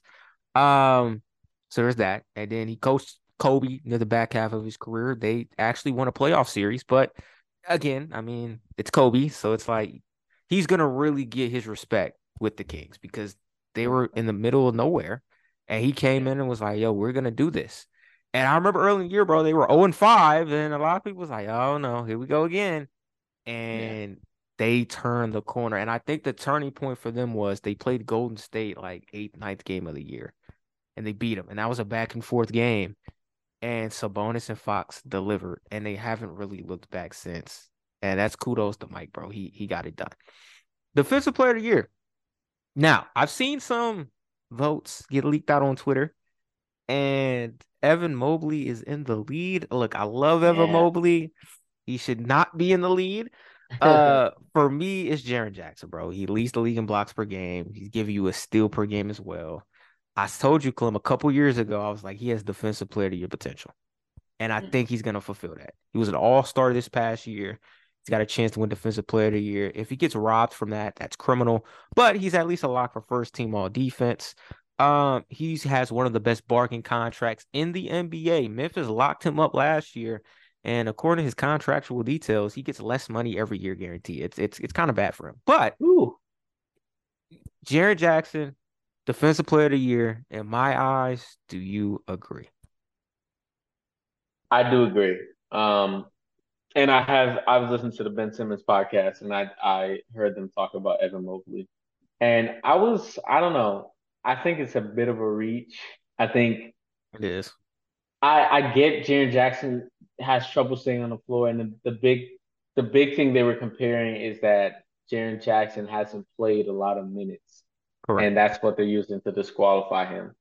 Um, but he has played 66 games, so it's not like Yeah. he's just like hasn't played a lot of games, no. or like he's met the the threshold for next year and the threshold for this year in a lot of people's minds that I've heard. Um, so I think the the Evan Mobley thing is just kind of like a. I think some people are really high on him, um, and they're trying to like yeah. anoint him before beforehand, yeah. but I just don't think he's had the same impact Jaren Jackson has. Like that defense in Memphis was not very good before he got back, and once he got back, he shut everything down. Um, and he's he's had a a very good impact on the defensive end. And I know it shouldn't matter, but for me, just like on when you're a good offensive player and you can also play defense, I think it means mm-hmm. something. And I've seen Jaren Jackson take a big step scoring wise offensively and even became an all star this year. So um, I'm going with Jaren Jackson, but I won't be surprised if he gets um, second place.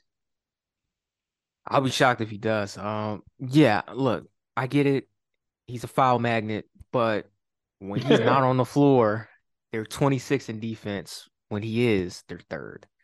Him and Dillon Brooks deserve all defensive team honors, and I think they'll get them. So that's good mm-hmm. because mm-hmm. yeah, when oh, they've been out of when they've been out of the lineup, Memphis defense is like taking a dip. Like they're their defense. Dillon Brooks, who you wanted to get rid of. Yeah, not a huge yeah. fan of Dillon Brooks offensively, but and I did call him a hack in the past he's been D'ing up this year. This is by far his best defensive season. Uh, you know, the big thing I, you know, me and Ace will talk about is Jaren needed to get his butt more close to the paint, and he's done that this year.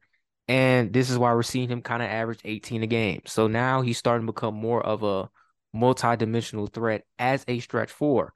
And if he's gonna become that for this team, with Bane taking his next step, because I think Bane potentially could be an all-star with Ja Morant, that's a nice core. That is a very nice core in Memphis as they pursue a championship. But for now, Jaren Jackson, you are a defensive player of the year. Six man of the year, eh, that's tough, bro. I have Immanuel Quickley. Now, mm-hmm. it's really between Quickley and Brogdon. Um, Boston fans are really advocating for Brogdon, but Quickley really took off, bro, mm-hmm. after the All Star break. And it was really what he did in the biggest games, like delivering against Boston, delivering against Miami, giving you quality minutes off the bench. That's why I got Quigs.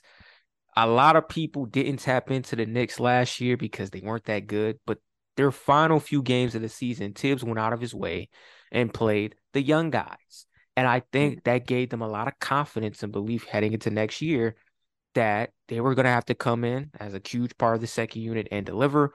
Quickley was one of those guys that gained confidence, and he has delivered. And to me, he is the sixth man of the year. Saw you nodding. Uh, do do we agree? We agree. We okay. do agree. Uh, and uh, if I'm being honest, like some of it is recency bias. Yeah, yeah. It's like quick. I like. I think Brogdon is kind of being a victim of like just being too consistent, whereas like Quickley has slowly progressed and like gained momentum, especially in the last like month of the season with those big right. performances. Um, and then he's also improved on the defensive end. So he's added something. You know, Malcolm Brogdon has already had that. Already had for sure. Yeah, it's just like when you're seeing this new guy kind of propel himself into the conversation and then adding things and then showing up in big games where they're needed. Um, it's just, yeah, it, I feel bad for Brogdon because he probably is honestly like the sixth man of the year, but Quickley has just been better and been more impactful and just needed because he's not on the best team in the league, you know, right. or the best, the team that was the best, uh, pretty much all of the year if you're taking like from beginning to end. Um, but they've just been super consistent. And I think that's kind of played against him. Um, if they like struggled and he like came in and and held it down while Brown and Tatum were both out or something like that, it'd be different. But uh, I'm going with Quickley. Yeah, um, it's like the MVP race, bro. Like Jokic yeah. for most of the year, he was the guy, and then Embiid had that crazy March, and he, you know, stamped it with that outstanding finish against Boston in April. I think with Quickley it's the same, bro. Outstanding February, March, and he delivered. And you know, you brought up a great point. Brogdon is like an insurance policy for a stacked Celtics team. When Mm. Brunson either even if Brunson has it, and if he doesn't, they lean on Quiggs to come off the bench and Mhm. give him that scoring punch on the perimeter. Um, he really remodeled himself into being the prototypical lead guard off the bench for a tip squad, and he deserves it, bro. And they're gonna need him in the playoffs, um, to play well for them to get out of the first round. Clutch player of the year before we head to the All NBA teams. I think this is easy. Uh, De'Aaron Fox, bro. Um, clutch shooting percentage that's impacted winning at 15%. That's the highest. Stellar game winning shots from the logo three to beat the Magic. Um, at the buzzer, distance triple to beat the Bulls. Um, both road performances. He's been that guy in the clutch. Pretty self-explanatory in my eyes. Do you agree? I agree as well. Um, and I don't think it's close. I think at, at at a point it was like him, Luka, and Dame, but then Yeah, obviously Dame team wasn't winning nearly as much, and then Luka got Kyrie, and then also wasn't winning nearly as when much. his which fell off. Yeah. Um, and it's like for me, I've seen all the numbers, but the main thing is the eye test because, as you know, we've gone back and forth about Zo and Fox, and We you did. always you you think I'd be saying that Zo's better than Fox. That's never been my stance. My thing has always been they're both have not accomplished anything, meaning they both haven't they didn't win Rookie of the Year. I think Zo wa- made first team all rookie, but you know, what does that really matter? Um, Correct. they both weren't going to the playoffs.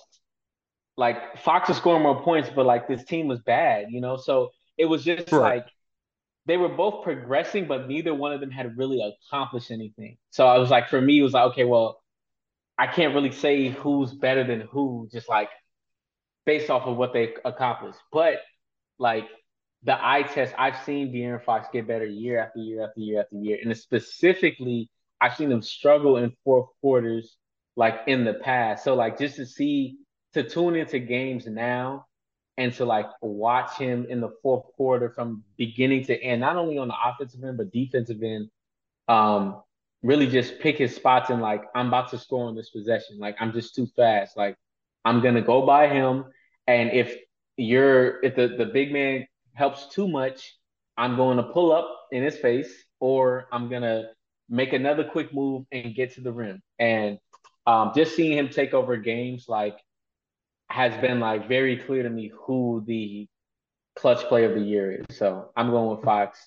Can't deny the numbers, can't deny the four quarter scoring, but I definitely cannot uh, deny what I've been seeing with my eye test. Yeah, um, look, I've always been in Fox corner, but I agree with you. He was never this fourth quarter closer until this year. And I think a lot of that has to do with him improving his game beyond the paint. His jump shot is becoming much more reliable from two and three point range.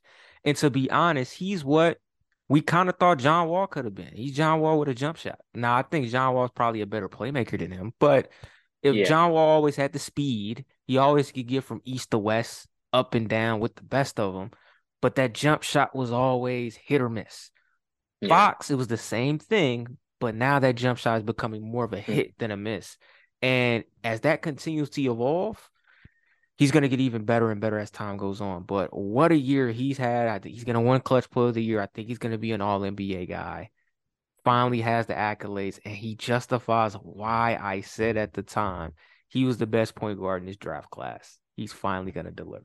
I'm I think that's disrespectful to even say though, because that draft class wasn't a good point guard class. Like I mean, uh, that's like of course, of course, it isn't five years later. But I was saying at the time, where a lot of people was oh like, man. "Yo, Nah. Alonzo, next kid, Fultz." Now, I don't know what they're comparing Fultz. I was like, bro, De'Aaron Fox is gonna be the best point guard in this class, and he was. Obviously, now it's not a flex, bro. Like it's really not. What's probably Yeah. more of a flex is Fultz clears Lonzo, but I mean, Lonzo's been injured, so I don't think that's Yeah. a flex either. But moving on, all NBA teams claim this is where it's gonna get good. Let's go with first teams. Let's go with the guards. I'm Mm. gonna say mine's first, and I'm interested to hear yours. Mhm, So mhm. I said on Twitter, if Luka fell off the map, there is no way he is going to be first team for me. And he fell off the map. So there's no way he's first team for me. He's not even second team. But we're going to get there. Uh my first team guards, Clem, are SGA. And I gotta give it up to Donovan Mitchell, bro. He took over that last month. It reminded me of when remember when Booker last year in the month of March just went crazy, mm-hmm. and yeah. everybody was like, "Yo, MVP, MVP," and I was like, "He's not getting MVP, but I think he stamped his ticket for first team All NBA, and he did. I think yeah. Donovan Mitchell did the same thing, bro. We have the same guards first team or what? Yeah, and Donovan Mitchell better appreciate the spot now because Book's coming back next year. He is, yeah. um, lucky my boy was hurt so long, but no, um, Mitchell has been the steady force for that Cavs team, and um, he deserves it. He's first team, no doubt. Uh, played 68 games this year, um, and help anchor that offense. Like outside of Garland, they don't really have like offense first guy, so he's been leading the charge there. And SGA, although he's the 10 seed, I had him. I went back and forth with him in the 2nd mm-hmm. second team, but I mean the guy has just like we said with the most improved. He's just he's reached the new level and he's carrying this team. That team should not even be in the play-in, honestly. They should. Um. So yeah, I, I, give it to him. He he plays defense too, which I love. Um, right. And sky's the limit with that kid, man. Like this is the second second year where he's shown some not only All Star potential, but now the All NBA, and he was an MVP candidate. Like I would say, at least one third of the year. So that accounts for something. Thirty-one points per game on 51% hmm. shooting. Him and Luka kind of had a similar stat. So I'm going with him first team over Luka. Yeah, 90% from the line. He did what Luka couldn't do, bro. Get his team to the play in. So that's first team for you, buddy, because no one expected that. Front court players, I got Giannis, I got Tatum, and I have Embiid. Here's why. Mm-hmm. Jokic, I don't know what happened. I don't know if he feels sorry for Embiid. I don't know if he's I like, so. bro, I don't really care he just gave up towards the end of the yeah. year. And I think that that knocked him off of first team for me. And so Giannis, 35 and 5, 30, 30 10 and 5. Bro, he's been solid. He, he he's getting first team. Tatum is the first Celtic player ever to average 30 points per game, which is crazy because they've had Larry Bird, they've had Paul Pierce, they've had KG, they've had Havlicek, Bill, and he's the first to get 30 as a Celtic. Gotta give it to him. He's also played 70 plus games. And Joel Embiid leads the league in scoring. He's gonna get that center spot. Those are my three front court guys, bro. Eh, when it comes to first team All NBA, do we have the same? Yes, we do. And at first, I was I was gonna be sarcastic and go with the new ballot from the CBA, and I, I had Jokic at center and, and be right. at power forward, Giannis at three, but I said bump that. I want to keep it the way it's been historically. Correct. Um, because I think this is a reflection of I, all NBA team matters a lot to me. Um, it does. I think it's a reflection of like who are the best players. Like you can look back at any year and be like, all right, who were the top 15 players? Who were the top 10 players? Who were the top five players yeah. um, from that season? Um, and I think this list reflects. Uh, I feel like I'm contradicting myself now because Jokic should Jokic should be in the top five. Nevertheless, yeah. you know there was many years where there were three great centers and you know guys didn't make it, or there were many good guards and guys didn't make it. You got to be the best of the best, and Jokic was the best center this year. Um, so we'll give it to Embiid, even though it was really close. Uh, Embiid, Giannis, and Tatum. I have them as my uh forwards, two forwards and center. Um, so yeah, same there.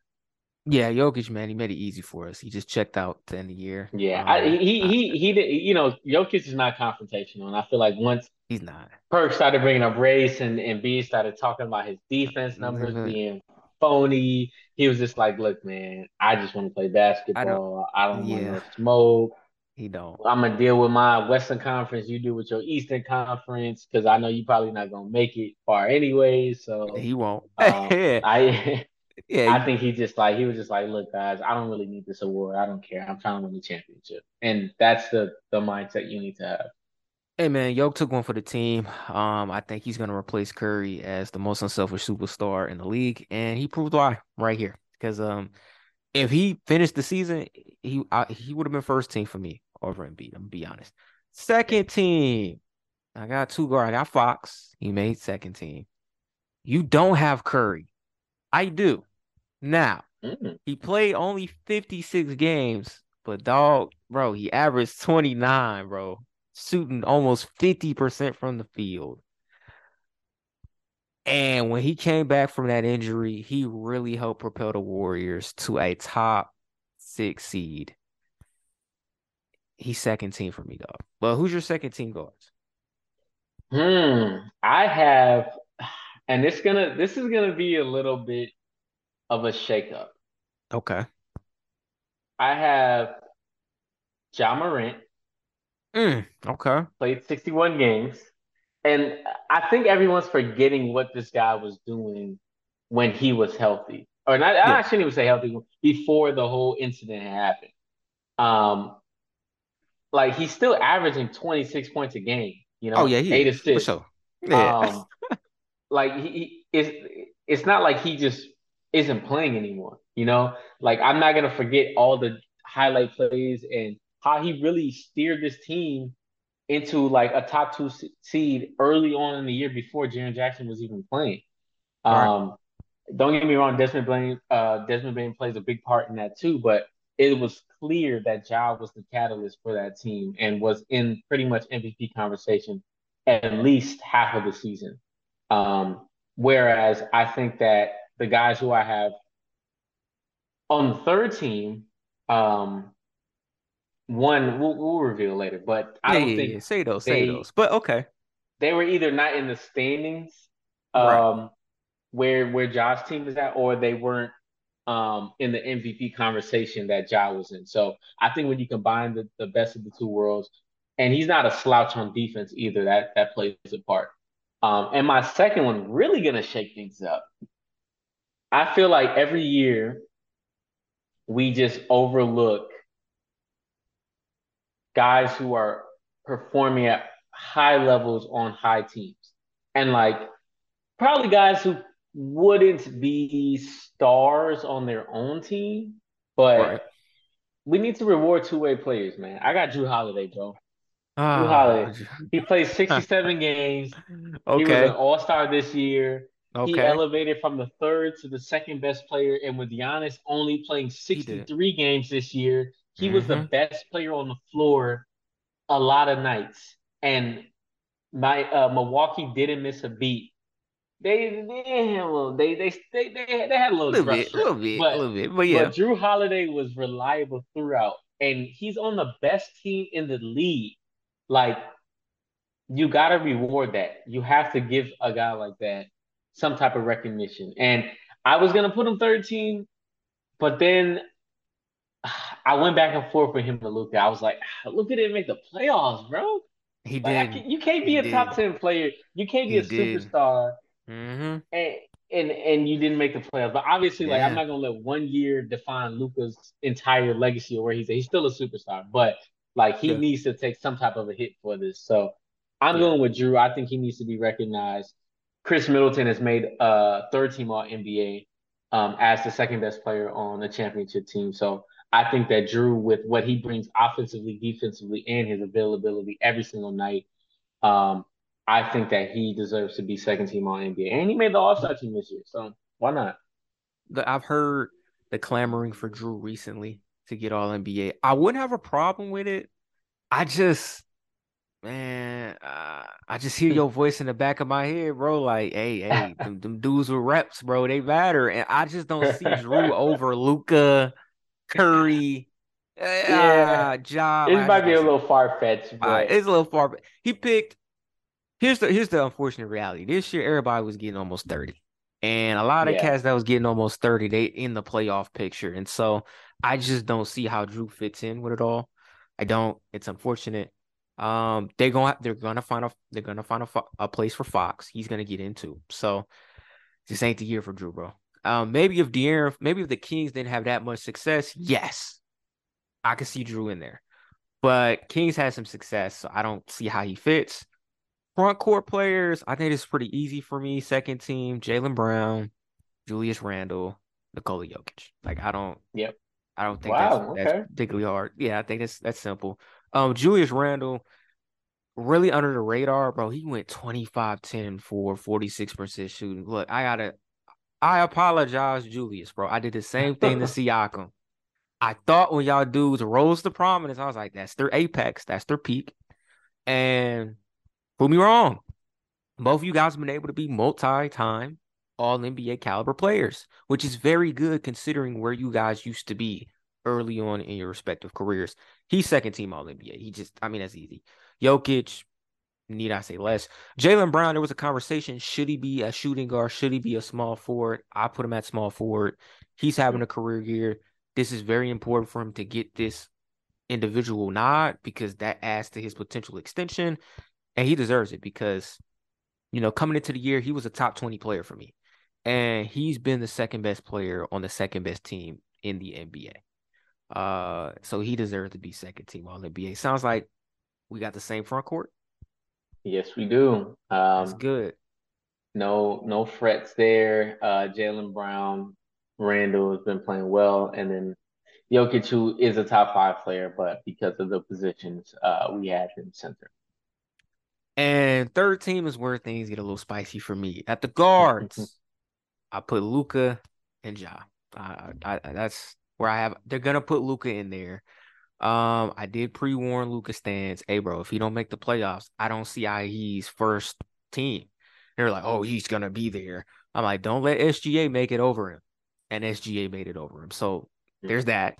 Fox play has been phenomenal. His team's top three, so he doesn't deserve to be on first or second team.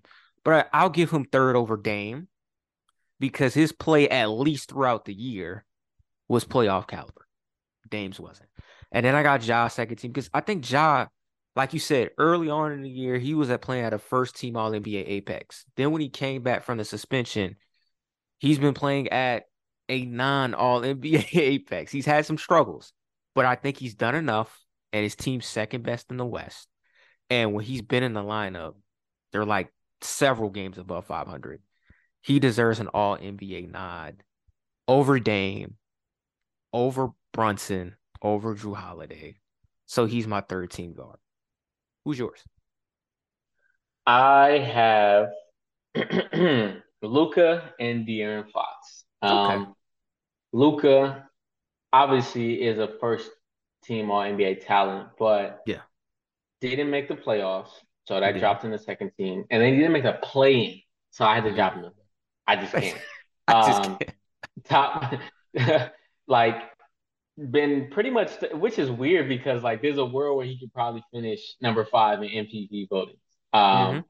but his defense has been so bad this year on top of his leadership. He's getting to that point now where it's like the expectations are changing from like, oh yeah, good young talent to like, all right, why you not winning them?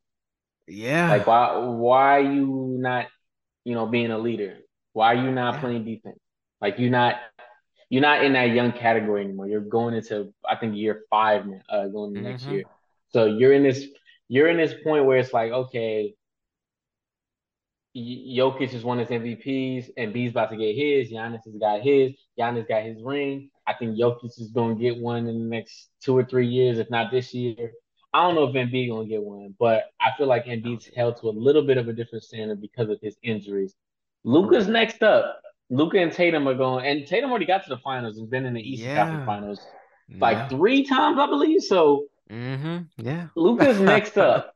You know, like he's about to get the fire next. Um, so you know, I, I go on, I call him Luka Legend and in all these great things. I believe that he's um probably the best offensive player in the league today, but he just Yeah. is really bad on defense. And um, I believe in two way players. You got to play both sides of the court.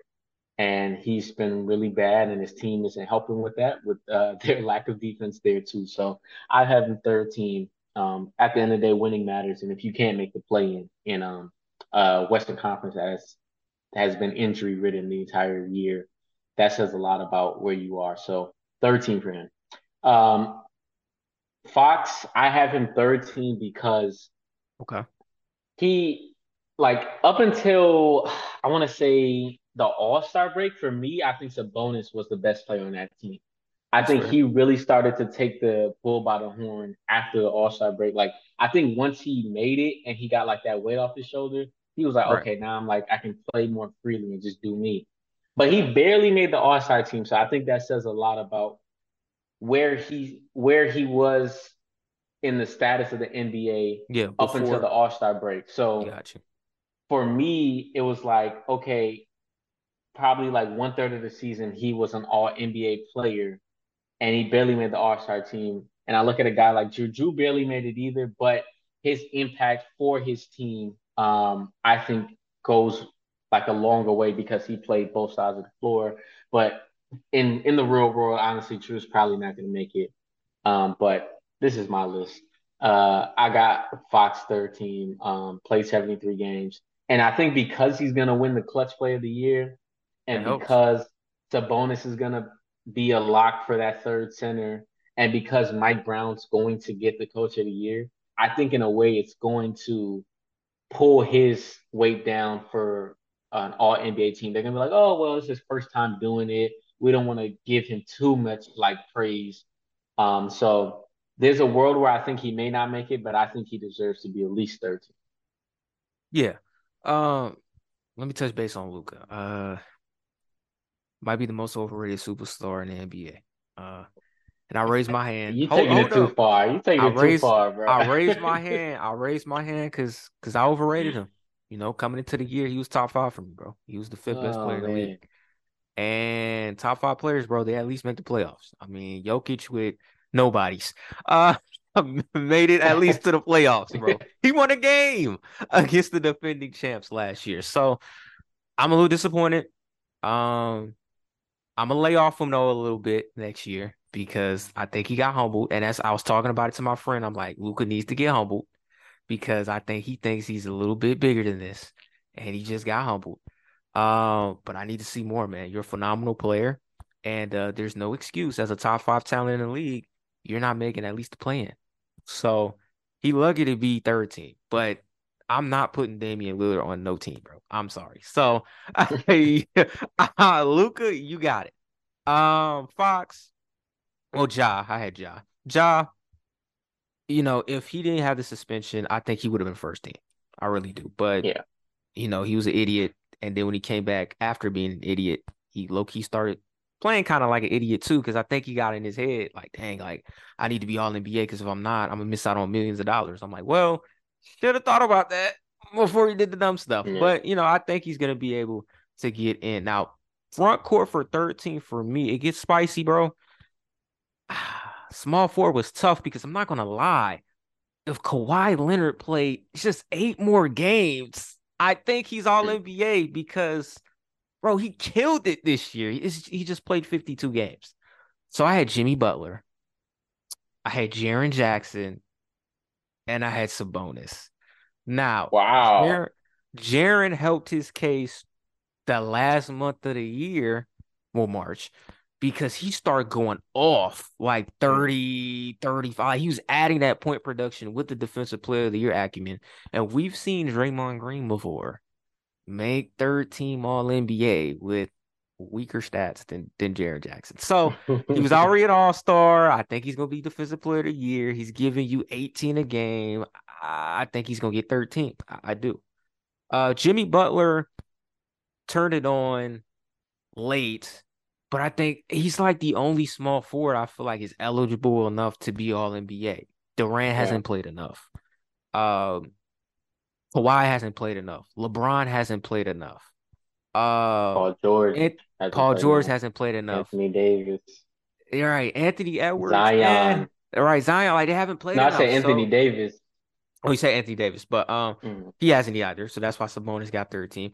Anthony Edwards is low key a small forward, but I he's been alright, but you know I don't Mm. I don't think he's you know, so yeah yeah front court third team is tough, so that's who I got. I'm intrigued to hear who you have.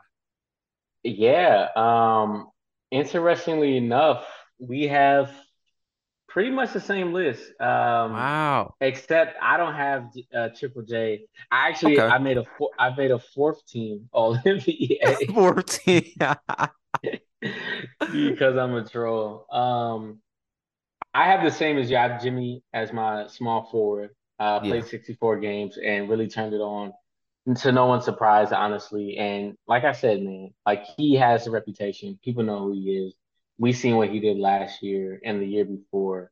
Um, he's an all NBA talent, and the only thing that stops him from being that is him not playing games. He plays 64 yes. games, and when he plays, they win, and he plays good. So plays both ends of the uh, court as well.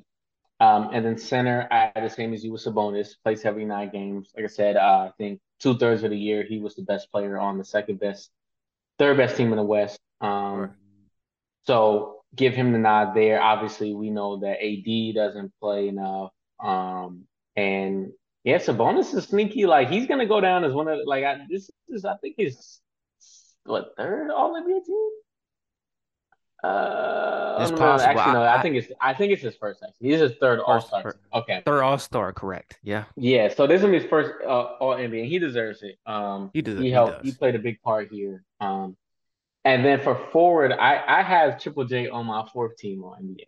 On my okay. third team on NBA. Shame on you, because you was just up here talking about this man like he was like I just ascended to this franchise player to use your words but you don't even have him on your uh, All NBA team. Lauri Markkanen. Come on. Come on, Cam. Uh, I, you know what? 66, I, 66 games, bro. He started started off Utah Jazz where yeah. the uh, in the playoff hunt pretty much the entire year they had no business being there. It was the best That's player true. on the team, all-star starter, improved 11 points like you said. Um, and it wasn't even no like fluke stuff. He was he was playing. Oh like, no, no, it was real. He's yeah. a long. He's an all star. He's an all NBA player. He plays both ends of the floor, shoots it well. Like he deserves to be first team, or not first team, uh, third team all NBA. And I think he would be if Jaren Jackson didn't take an all star leap as well as a two way player. So I, am not gonna say he's an all star two way player. Just two way player. I just he's he's he's still a defensive heavy guy who can score now. Uh, like I think he's a good second option. Like I know I've been harping on Memphis all year. Like they don't have a a second guy. Like I think he can score on this yeah. like as a second guy. I just don't know if he's gonna be in the game to do it. But you know who will be? Markkanen. Lauri Markkanen. You can't, all the time you can't go wrong with either. I would not have a problem with Lauri's third team. He probably will be, but um, I think got Jaren because he's going to be on the all defensive team. He's going to probably win defensive player of the year. He was already an all star. He came on strong in the season. He's almost averaging 19 a game. I think the Riders may be like, let's hook up, let's hook up Jaren. Um, hey, don't be um, surprised if they sneak Bam in there because I think he should be eligible for forward. That's the only reason I don't have him in there. He played 75 games this year. No. okay. Uh now to end it all up, because uh, it's been a long pod, but a good one, bro. Just yes, man, it's always great to talk NBA basketball, especially with the playoffs. Future of Rudy Gobert in Minnesota. Clem mm. revealed Rudy will not be play-in in the playing game tomorrow as the Wolves suspended him for punching teammate Kyle Anderson during a sideline dispute. Um, I ain't gonna lie, Clem. The dispute was revealing because when the punch happened, none of his teammates really defended him. They were either looking at him like, huh? Or Taurean Prince was like, he called him the B2 before he did mm. the punch. And then he pushed Rudy out. I was like, that ain't nobody like him. Um, and it was a crucial moment. It was a crucial moment of the game, bro. Crucial regular season finale. And yeah. rumor was, I you know, I read some articles. Gobert in that game had a messed up back. He messed up his back. Hmm. The game prior against the Spurs, Kyle Anderson was the one that was pushing Rudy to go because Rudy came to the to the stadium late, and he, I, he probably talked to you know the team like I don't know if I could go, and Kyle was like, bro, we need you, we need you to go. Come on, come on, you could go. And Rudy was like, all right, I'll go, which makes it kind of messed up that during the game, Rudy's obviously compromised, so he's not on the glass like he usually is. And Kyle will come up to him and be like, "Hey, bro, you need to be on those boards." I'm pretty sure Rudy's like, "Dog, I'm not even supposed to be out here. like mm-hmm. you pushed me to be out here. And so look, I'm gonna be honest, has been a great year for Rudy. Lowest block per game total for Gobert since his rookie year. Although he is averaging 1.7 blocks per game, which is not bad. Um, he's only averaging 11.6 rebounds per game. That's not bad either, but mm-hmm. it's his lowest total in six years. He hasn't had a bad season, but it's not what the Wolves signed up for. And considering they gave up five first round picks and potential all rookie Walker Kessler, the locker room doesn't really mess with bro. He hasn't really delivered. He's not going to play in the biggest playoff caliber game of the year tomorrow. Is there a world where Rudy is shipped off this offseason for ownership to at least save face and be like, look, you messed up. We got to clean, got to get rid of the guy that's messing up the team continuity. And I guess in essence, build around KAT and Anthony Edwards. Yes, there is definitely a possibility that could be happening. The only way it can happen though is if there's a team in the league that's more desperate than them. Now, where in this NBA landscape full of desperation can can they find a team? I mean, there's just so many. So many. So many. I mean, there's the Mavericks. And yeah. then Dame came out today and made a statement. Mm-hmm. He can be going to Portland because, you know, Dame don't play no defense. He does. Um, and he kind of made it known that he wants Jerami Grant there, but doesn't want Shaedon Sharpe there or Anthony Simons. He wants to get rid of the young guys and get guys who can win. So it would be very funny, especially with what Draymond tweeted, if Draymond got the bag from Portland and then they ended up trading away to get Rudy and saying, hey, doing kind of what Portland, um, kind of what Cleveland's doing, say, hey, we're going to go heavy offense with two of our guys and then heavy defense with the other two. And then the third guy, we're going to try to get a balanced guy. Um, so there's a world where Draymond and Rudy could be on the same team, which would be hilarious. Uh, will it happen? I doubt it, but possibility. I think he can go to the Mavs. Um, obviously, we know their defensive struggles they've had all year.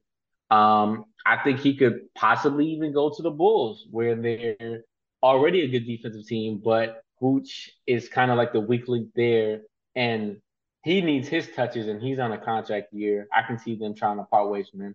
So, luckily, the NBA is in a place where it's like even the teams that are winning, like the Clippers, could be in a desperation mode come the off season, depending on if they win or lose.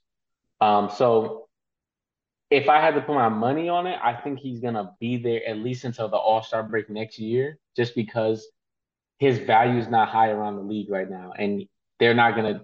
They they just threw away too much to give him away for like half of that value, but he doesn't have a very high value around the league, and then he's not a good locker room guy. On top of that, like he reminds me of some of my old teammates, like, and for some reason it's always like the big guys, like it's it's like the big dudes who like everybody knows that like Rudy's not lazy, but it's like, bro, like you're not good enough to be talking to me the way that you talking to me. Like you big, but you're really good because you big. Like, like if you wasn't big, you wouldn't be that good. Like you, you know what I mean? Like you're not a skillful guy, but right. you like to talk like you're like the captain leader of the team, and everyone's like, yo, I get, I get what you're trying to do. Like you're not, you're not a bad guy, but you just, you just, your timing is always bad. Like this is not the time to be telling me what to do, especially when you run around with two left feet. Like, come on, bro. Um, so unfortunately, that's the situation with Rudy. But um, I don't think he's gonna play for one of these teams. Like you mentioned, the Rockets in the group chat. I just don't see that happening, just because like he's not a good locker room presence, and that's already a bad locker room. And he's a guy who's gonna like if he if you tell him to like sit on a bench I feel like he's going to be worse just sitting on a bench not playing than being on a, a contender. So I think he's going to go to a contender that's desperate rather than um like a younger team that you know doesn't have anything to play for. Yeah, it's unfortunate for Rudy. I think um you know, I think he's a bad locker room guy because I think his teammates understand uh he's a system player but he's not effective in a basketball sense that they view as reliable, which is the offensive end. Like he's not, and we we clown him a little bit sometimes. He's not DeAndre Ayton. Or yeah, DeAndre Ayton's energies are high and low, but we know if we feed DeAndre Ayton the basketball about eight to ten times and he's engaged, he could get us 25, 30. Mm. You're not really getting that with Rudy. With Rudy, you're getting 10 boards, you're getting four or five blocks, you're getting a rim protector, but you may get 16 points, you may get seven because it depends on can he catch the basketball and finish up top or can he not? And so I think, you know, I knew something was up when they got rid of D'Lo, and D'Lo, they kind of scapegoated D'Lo and was like, "Yo, we got rid of D'Lo because he couldn't get along with Rudy." And the unfortunate thing with Rudy is he's sensitive, and he's offensively compromised. That's not a great combination. Like, if you're sensitive but you can hoop, like Kevin Durant. If you're sensitive but you could hoop, Prime Ben Simmons. We bro, we can work through that. Like, all right, mm-hmm. but bro, you're sensitive and you're offensively challenged. So it's like, I I'm giving you easy looks, you fumbling the basketball, and then you getting mopey and you're mad, and you're like, nah, man, like, hey, you need to uh, bro. I'm like, dog, I, I just gave you four easy, easy opportunities and you fumbled them. I'm moving right. on. And that's why they went out and got Mike Conley because Conley has a better rapport with Rudy because he's more patient and lenient mm. with him. And you know, it, eh, it was either D'Lo, and then early on in the year, Anthony Edwards was like, "Bro, I got two big dudes clogging up the lane." He was really getting on Gobert because Towns really don't be in the lane like that. Like the squad has never really bought in the Rudy. And and Naz Reid, you remember earlier in the year when I asked him what's the problem with the team? Problem. He, like, he says we know, we know we all know what the problem is, and we all know what he meant by that. Remember that he so don't that's, like. That's been four guys. Now that's four that, guys that commented in one season and they don't, bro. The team does not like Rudy. Um, not to mention five with TP. five, five, right? And the unfortunate thing is this, though. I don't even think it's a Rudy problem. I think the problem is him and Towns. They just can't play together at the same time. They can't. I thought they could. They just can't do it. So anytime one of the two are out, they look a lot better on both ends of the floor because there's more lane opportunities for the guard to drive and be effective. So that's just the unfortunate reality of it all. I think Rudy is not a bad guy. I don't think he's a bad player. I just think because he's, like I said before, offensively challenged, his teammates don't respect him as a reliable option on the floor. So they mm-hmm. kind of give him the Ben Simmons treatment, which is, I'm not looking for you. Get it off the glass. And mm-hmm. I just felt bad for him yesterday because I didn't feel like it was his fault. After I read what I read, bro, he should have never been out there. He had the back issue, but he's out there for the team because we know why he's out there. Naz Reid's out. Karl-Anthony Towns is back, but he's still three or four games off, you know, from his injury. They don't have a lot of big depth on the front line. So he's out there taking one for the team. And Kyle Anderson is out here getting on him for not hustling for the boards. And he's like, bro, I'm not hustling for the boards because my back messed up. And then mm. Kyle's out here in front of all the cameras saying you a PAB. And it's yeah. like, all right, bro, like you gotta get this forearm, bro. Like, like you gotta get you gotta get a little love tap. And then the whole team looking at me like, man, you tripping. Like, what? I'm tripping. So, and then I don't know if you saw this, it leaked out on Twitter. Somebody from the organization leaked out audio of Kyle Anderson, like basically saying, bro, y'all always treat Rui, bro, with kid gloves. Basically, that dude soft. Y'all gotta make mm. some decisions this summer. That's five dudes, bro, that don't like this guy. And so I, I think you're right. Like I think they're gonna stick by him at least for half the season. Yeah. But I think here's what's gonna really be revealing. If they win the play-in game, right, and they head into the playoffs against Memphis, and they're at least halfway effective in that series with Rudy not primarily on the floor, they're just gonna sell Rudy off for like a bag of chips and just dust their hands off of that and move on. Because I think they've discovered Anthony Edwards is a future. Karl-Anthony Towns is our second guy. All we need to do is get somebody at the five that can at least do Rudy's job half well. And last time I checked, Brook Lopez is available as a free agent. So if you're able to pivot off of Rudy and get a Brook Lopez, now we're cooking it's just unfortunate because I feel like Rudy has now become underrated by the fans and underrated by his own teammates because I think everybody is focused on he's offensively limited and you can play him off the floor against small ball lineups. But if you look at his resume and you look at what he's been able to provide year in and year out, he is he's a first ballot Hall of Fame rim protector with offensive okay. limitations. I mean, it's just I'm glad you said rim protector. I thought rim protector, right? All right, all right. Rim protector. First ballot Hall of Fame. Rim protector. I mean, he's he, he's a French Dikembe Mutombo, bro. Like that's what he is. The unfortunate reality is Dikembe played in the right era. So Rudy's in an era of small ball where he can get played off the floor. No, but bro, Dikembe used to score. Oh, Dikembe was like that. He though. had, but but every big back then had at least one post move. Like yes, they were like taught like you couldn't get to the next level. You couldn't do one little hook. Like right. dudes nowadays, they can't post up six, seven guys. Like crazy. They can't. And so that's just the cold reality with Rudy. But you know, hope he's able to find the light at the end of the tunnel for the sake of his career. Because I personally think he was not in the wrong this time around, but I think throughout the year it's just been a bad fit, not just on the court, but his own team don't mess with him, and it's just unfortunate. I, they really miss Pat Bev. Like, look, they could have got Rudy Gobert and kept Patrick Beverley. I know they could have, and I think if Pat Bev was in the locker room, he would have made D'Lo, Pat, Taurean Prince, and he would have made all them guys be like, "Hey, look, y'all, look, hey, because because look, he linked up with Westbrook. They had beef. Yeah, they buddies. So he would have been like, "Hey, bro, get off of Rudy. We know what Rudy can do." He probably would have told him, "I got Rudy. I got Rudy. Y'all worry about yourselves. All right, I got him."